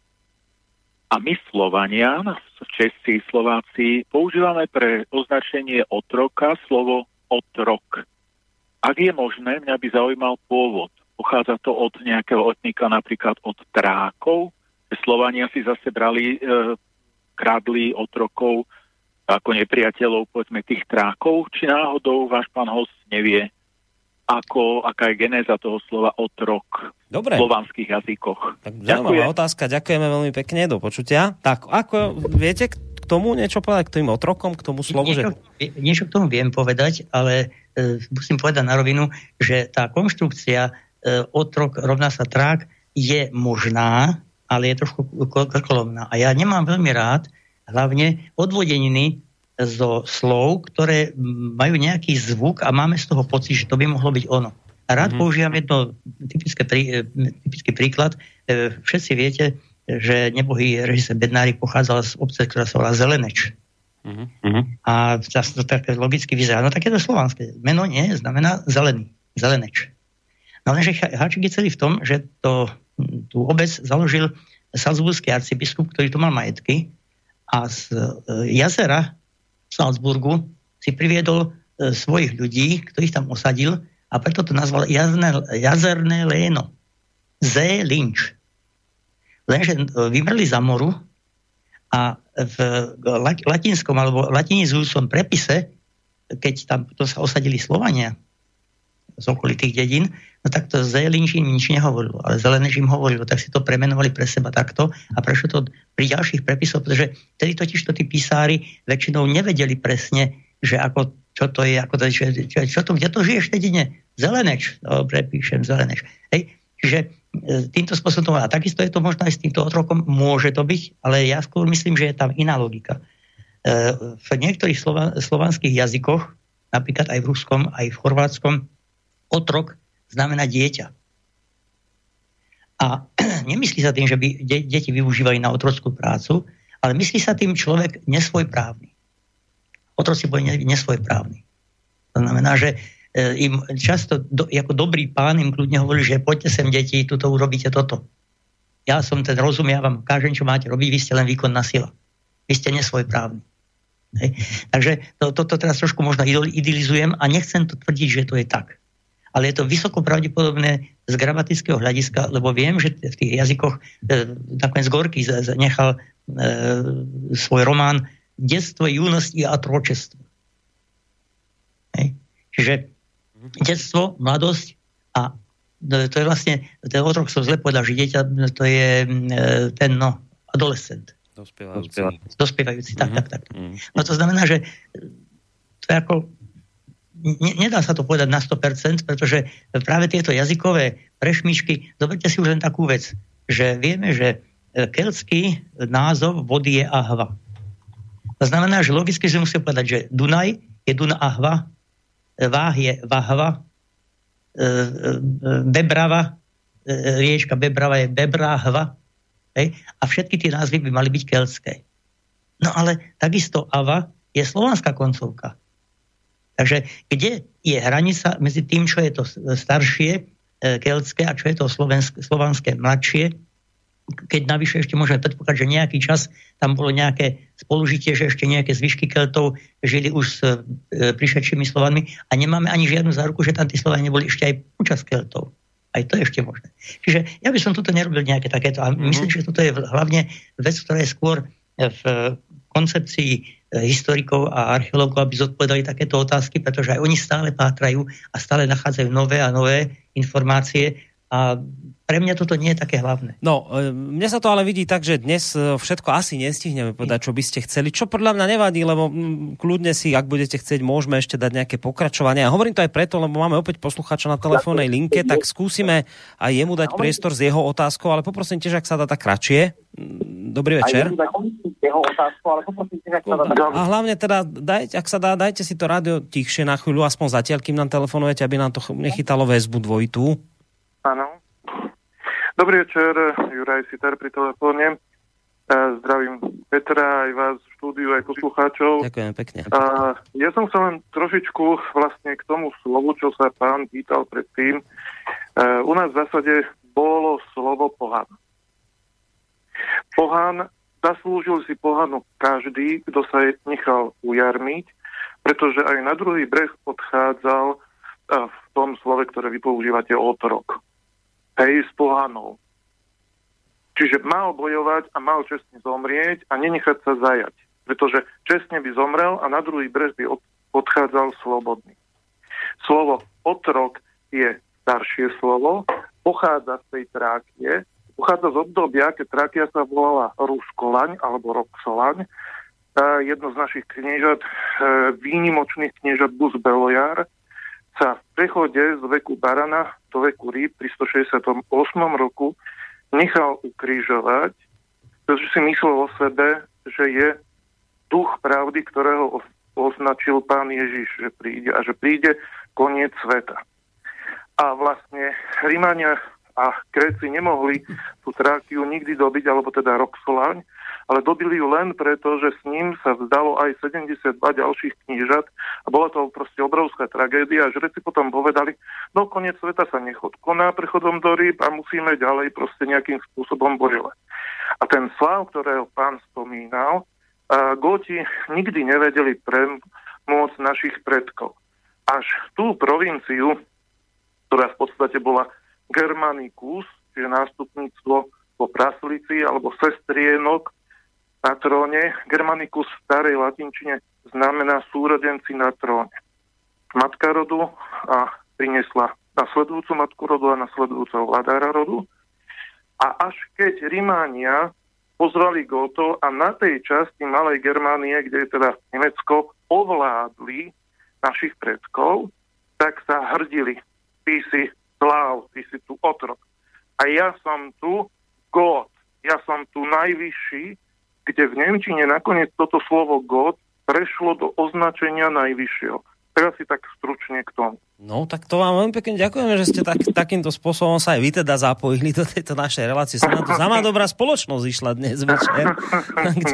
tak to asi aj pána Kozu prekvapil tento vstup, predpokladám, telefonický. Neprekvapil ma, Neprekvapil skôr, potešil, pretože, pretože hovoril práve už mnou citovaný e, Juraj Sitar e, Ariotov, takže e, akože priniesol zase čosi do tej skladačky. Ja by som ešte, keďže máme posledných 5 minút, by som ešte veľmi rád aspoň trošku načrtol, že Hmm. prečo vieme, ako vyzerali avary. Pretože avary pochádzajú z, e, zo Severného Altaja, kde mali zotročených oguzských Turkov. A v istej fáze sa stalo, že Oguzovia si povedali, už bolo dosť avarov a vypraskali ho odtiaľ preč. Takže avari ako porazení tiahli odtiaľ preč a nemohli byť veľmi agresívni, pretože tiahli cez ďalších a ďalších ďalšie a ďalšie územia iných kočovníkov, takže skôr sa museli vykupovať za slobodný priechod, im dať nejaký dobytok alebo nejaké iné hodnoty. A tamto, takto sa dostávali ďalej a hľadali nejakú krajinu, kde by nebola takáto e, obsadenosť e, kočovnícka a kde by bol prípadne nejaký usadlý národ, ktorý by mohli zotročovať. A tak prišli av- avari až k nám. A prečo vieme, ako vyzerali? Poprvé, v oblasti Manzikertu na Severnom Altaji sa našlo zo pár archeologických nálezov, teda hrobov, kde boli prirodzené mumie uchované. A tam z- zrazu s prekvapením zistili archeológovia, že tí ľudia boli tetovaní. A to znamená, že keď má napríklad niekto tetovanú hlavu, tak ju musí mať oholenú. Že Slovania si hlavy neholili. Slovania, tí keď tak holili hlavy otrokom, aj to len z polovice, lebo bolo drahé dať železný oba- obojok na znak to, že je rab, ale keď má niekto hlavu dobrovoľne na pol hlavy oholenú, tak to ne, neurobil určite ako dobrovoľný skutok, keďže všetci vedia, že to je e, znak otroka. A e, Alvári e, dosť často nosili ten o- tzv. osedelec, to znamená vrkočí jeden alebo aj niekoľké, čiže hlava oholená, ale tenké vrkočíky tam boli, za ktoré sa dá hlava, keď ju koristíte, priviesť k sedlu, to je taká základná e, slušnosť od kočovníkov voči nepriateľovi. Keď ma už zabiješ, tak aby si mal dobrú trofej.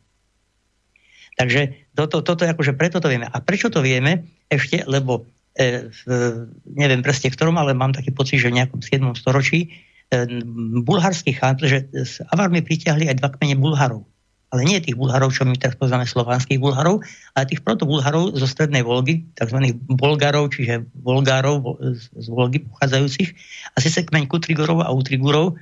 A e, keď potom Avári dostali nárez od sama, tak títo povedali e, chánovi Bajanovi, prepač kamoš, kamoš ale e, e, šťastie nechodí v stopách tvojho konia, opúšťame ťa. A odišli preč. No a potom, keď prišli a sa, sa spojili so súčasnými, teda, teda so Slovanmi miestnymi a vytvorili súčasné Bulharsko, slovanské, tak e, to už bola iná kapitola. No a tam ten ich e, bulharský chán, keď sa chcel kristianizovať neskôr, tak písal pápežovi, neviem koľko, snad dokonca 200 otázok, že čo všetko, musí, či musia dodržiavať toto všetko, e, keď budú kresťania. Ja len niektoré otázky poviem, čo dôležité. Smieme si ďalej holiť hlavy? Smieme nosiť kožené dlhé nohavice? E, možno, že naše ženy e, sa zahalovať a nosiť šperky? E, môžeme prisahať nad vyta- vytasenou čepeľou? A tak ďalej, tak ďalej. Proste to boli ve- veľmi konkrétne otázky, ktoré hovoria o tom, čo robili. Lebo keď sa pýta, či to smú, teda či v tom môžu pokračovať, no tak určite si to nevymysleli tesne predtým, ako písali pápežovi. To znamená, to sú ich dávne zvyky, a pápež im veľmi múdro odpovedal väčšinou e, na tie otázky, že poďte sa, či má človek hlavu holenú alebo nie, keď má v srdci Ježiša, tak je v poriadku. A podobným spôsobom, veľmi, veľmi múdro musím povedať, takže oni hajzlici, ako títo kočovníci boli vždy prešibani, tak tie isté otázky položili aj Byzantíncom, aby videli, odkiaľ dostali lepšiu odpoveď. A lepšie dostali od pápeža, pretože Byzantínci začali byť až príliš špekulatívni, začali proste rozvíjať tam nejaké zložité odpovede, do tých, e, do tých e, kočovníkov to od- odradilo. Takže skrátka vieme, ako mohli avári vyzerať. No, um, ja viem, ako už bude vyzerať táto relácia, že už sa pomaly končí, lebo sme ten dvojhodinový čas naplnili, hoci teda očividne ste mali pravdu, keď ste vravili, že o každej jednej tej téme, ktorú ste tu nadhodili, by sa dalo hovoriť hodinu. Je to zretelné z toho, akým spôsobom o tom rozprávate, že naozaj by ste to zvládli.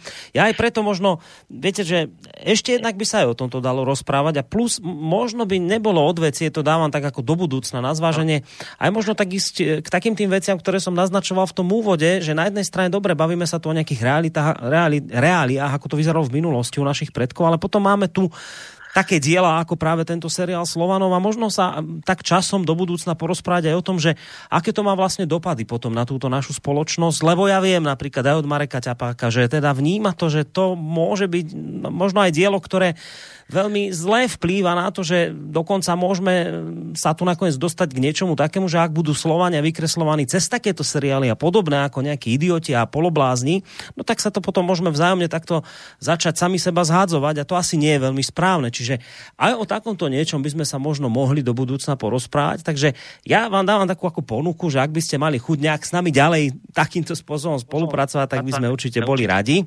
A možno by sme našli nejaký priestor aj na pokračovanie takýchto, takýchto relácií. Nakoniec, ako som spomínal, mali sme tu v minulosti Žiarislava, aj sem raz za čas príde.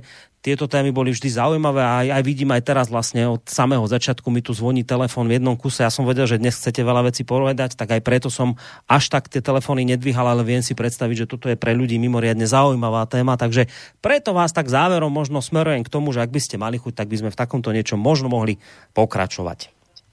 Pozrite sa, ja som pripravený na akékoľvek e, ďalšie nejaké témy. I keď sa mi zdá, že teraz sme týmto tým vedomím, jak som sa cez to prehnal, cez tú tému, tak aby sme sa trápne neopakovali, lebo ja si nebudem pamätať, čo som hovoril. Čo som už vyminul. Ja vám to pripomeniem. Dobre. Aby, aby, som, aby som stále dokola ne, ne, nemal tú istú múku. Možno by sme mohli na to nejakým spôsobom na- nadviazať. Povedzme, napríklad málo ľudí vie, ako to bolo naozaj s Konštantinom a metodom. A, a vôbec Slovens, slovenská história je taká popoluška, pretože neviem z akých príčin, či, či to začalo u komunistov, alebo kde to začalo, že ako keby nám redukovali tú históriu, že toto nebolo, takto nebolo, hento nebolo. Ale, ale mm, e, ja by som povedal, že skúsme si nájsť také nejaké sk- som tematické skoky a posunieme sa niekde ďalej, keď tak. A tie veci, ktoré som ne- nezodpovedal, alebo ktoré vás zaujímajú, tak by bolo možno zaujímavé, keby ste vedeli napísať na e, rozhlas a rozhlas mi to prepošle a ja to môžem prípadne zodpovedať nejakým spôsobom. Prípadne, ak máte- chuť, my úči- účinkujeme, teda neviem, ako to tento rok bude, ale pokiaľ povolia účinkovanie na hradoch, tak my na Devíne robievame tzv. volá sa to, že rytieri na Devíne a tam ja mám jeden stan postavený, ktorý moji chlapci zo strany nazvali, nazvali mudrlatórium, tak tam ja mudrujem. tak, tak tam, tam môže prísť za mnou hoci ktorý divák a spýtať sa ma čo len. Dobre. Dobre, tak vám ďakujem veľmi pekne za dnešok, aj za takúto tú premi- premiérovú účasť tu na u nás e, v Slobodnom vysielači. Naozaj ste to veľmi pekne. Vám a ďakujem a samozrejme vážim si, že ste nám Že ste venovali e, tieto dve hodiny svojho času. Ja teda som to vycítil tak, že ste prístupní nejaké tej ďalšej spolupráci. Budeme nad tým samozrejme ďalej rozmýšľať. Na niečom sa podľa mňa v dohľadnej dobe dohodneme. To je taká informácia pre poslucháčov. Takže veľmi pekne ešte raz ďakujem za dnešok. Majte sa pekne do počutia. Želám aj divákom pekný večer, vám takisto ďakujem za to, že ste ma pozvali a poviem na rovinu, ja som otvorený naozaj každej debate, ktorá môže Slovákom vrátiť kúsok ich histórie. Tak, to je veľmi dôležité a budeme na tom samozrejme ďalej pracovať. Uh, takže ja si myslím, vážení poslucháči, že Petra Kozu, slobodného majstra šermu, tovarištva starých bojových umení a remesiel kaskadéra, človeka, ktorý sa tomu šermu naozaj veľmi intenzívne venuje, mm, ako som spomínal v úvode, je považovaný za zakladateľa vôbec nejakého toho historického šermu v Československu. Tohto pána si myslím, že ste nepočuli dnes naposledy u nás. Budeme sa ďalej podľa mňa tu stretávať. Uvidíme, čo nám e, tá budúcnosť prinesie. Na dnes je to všetko.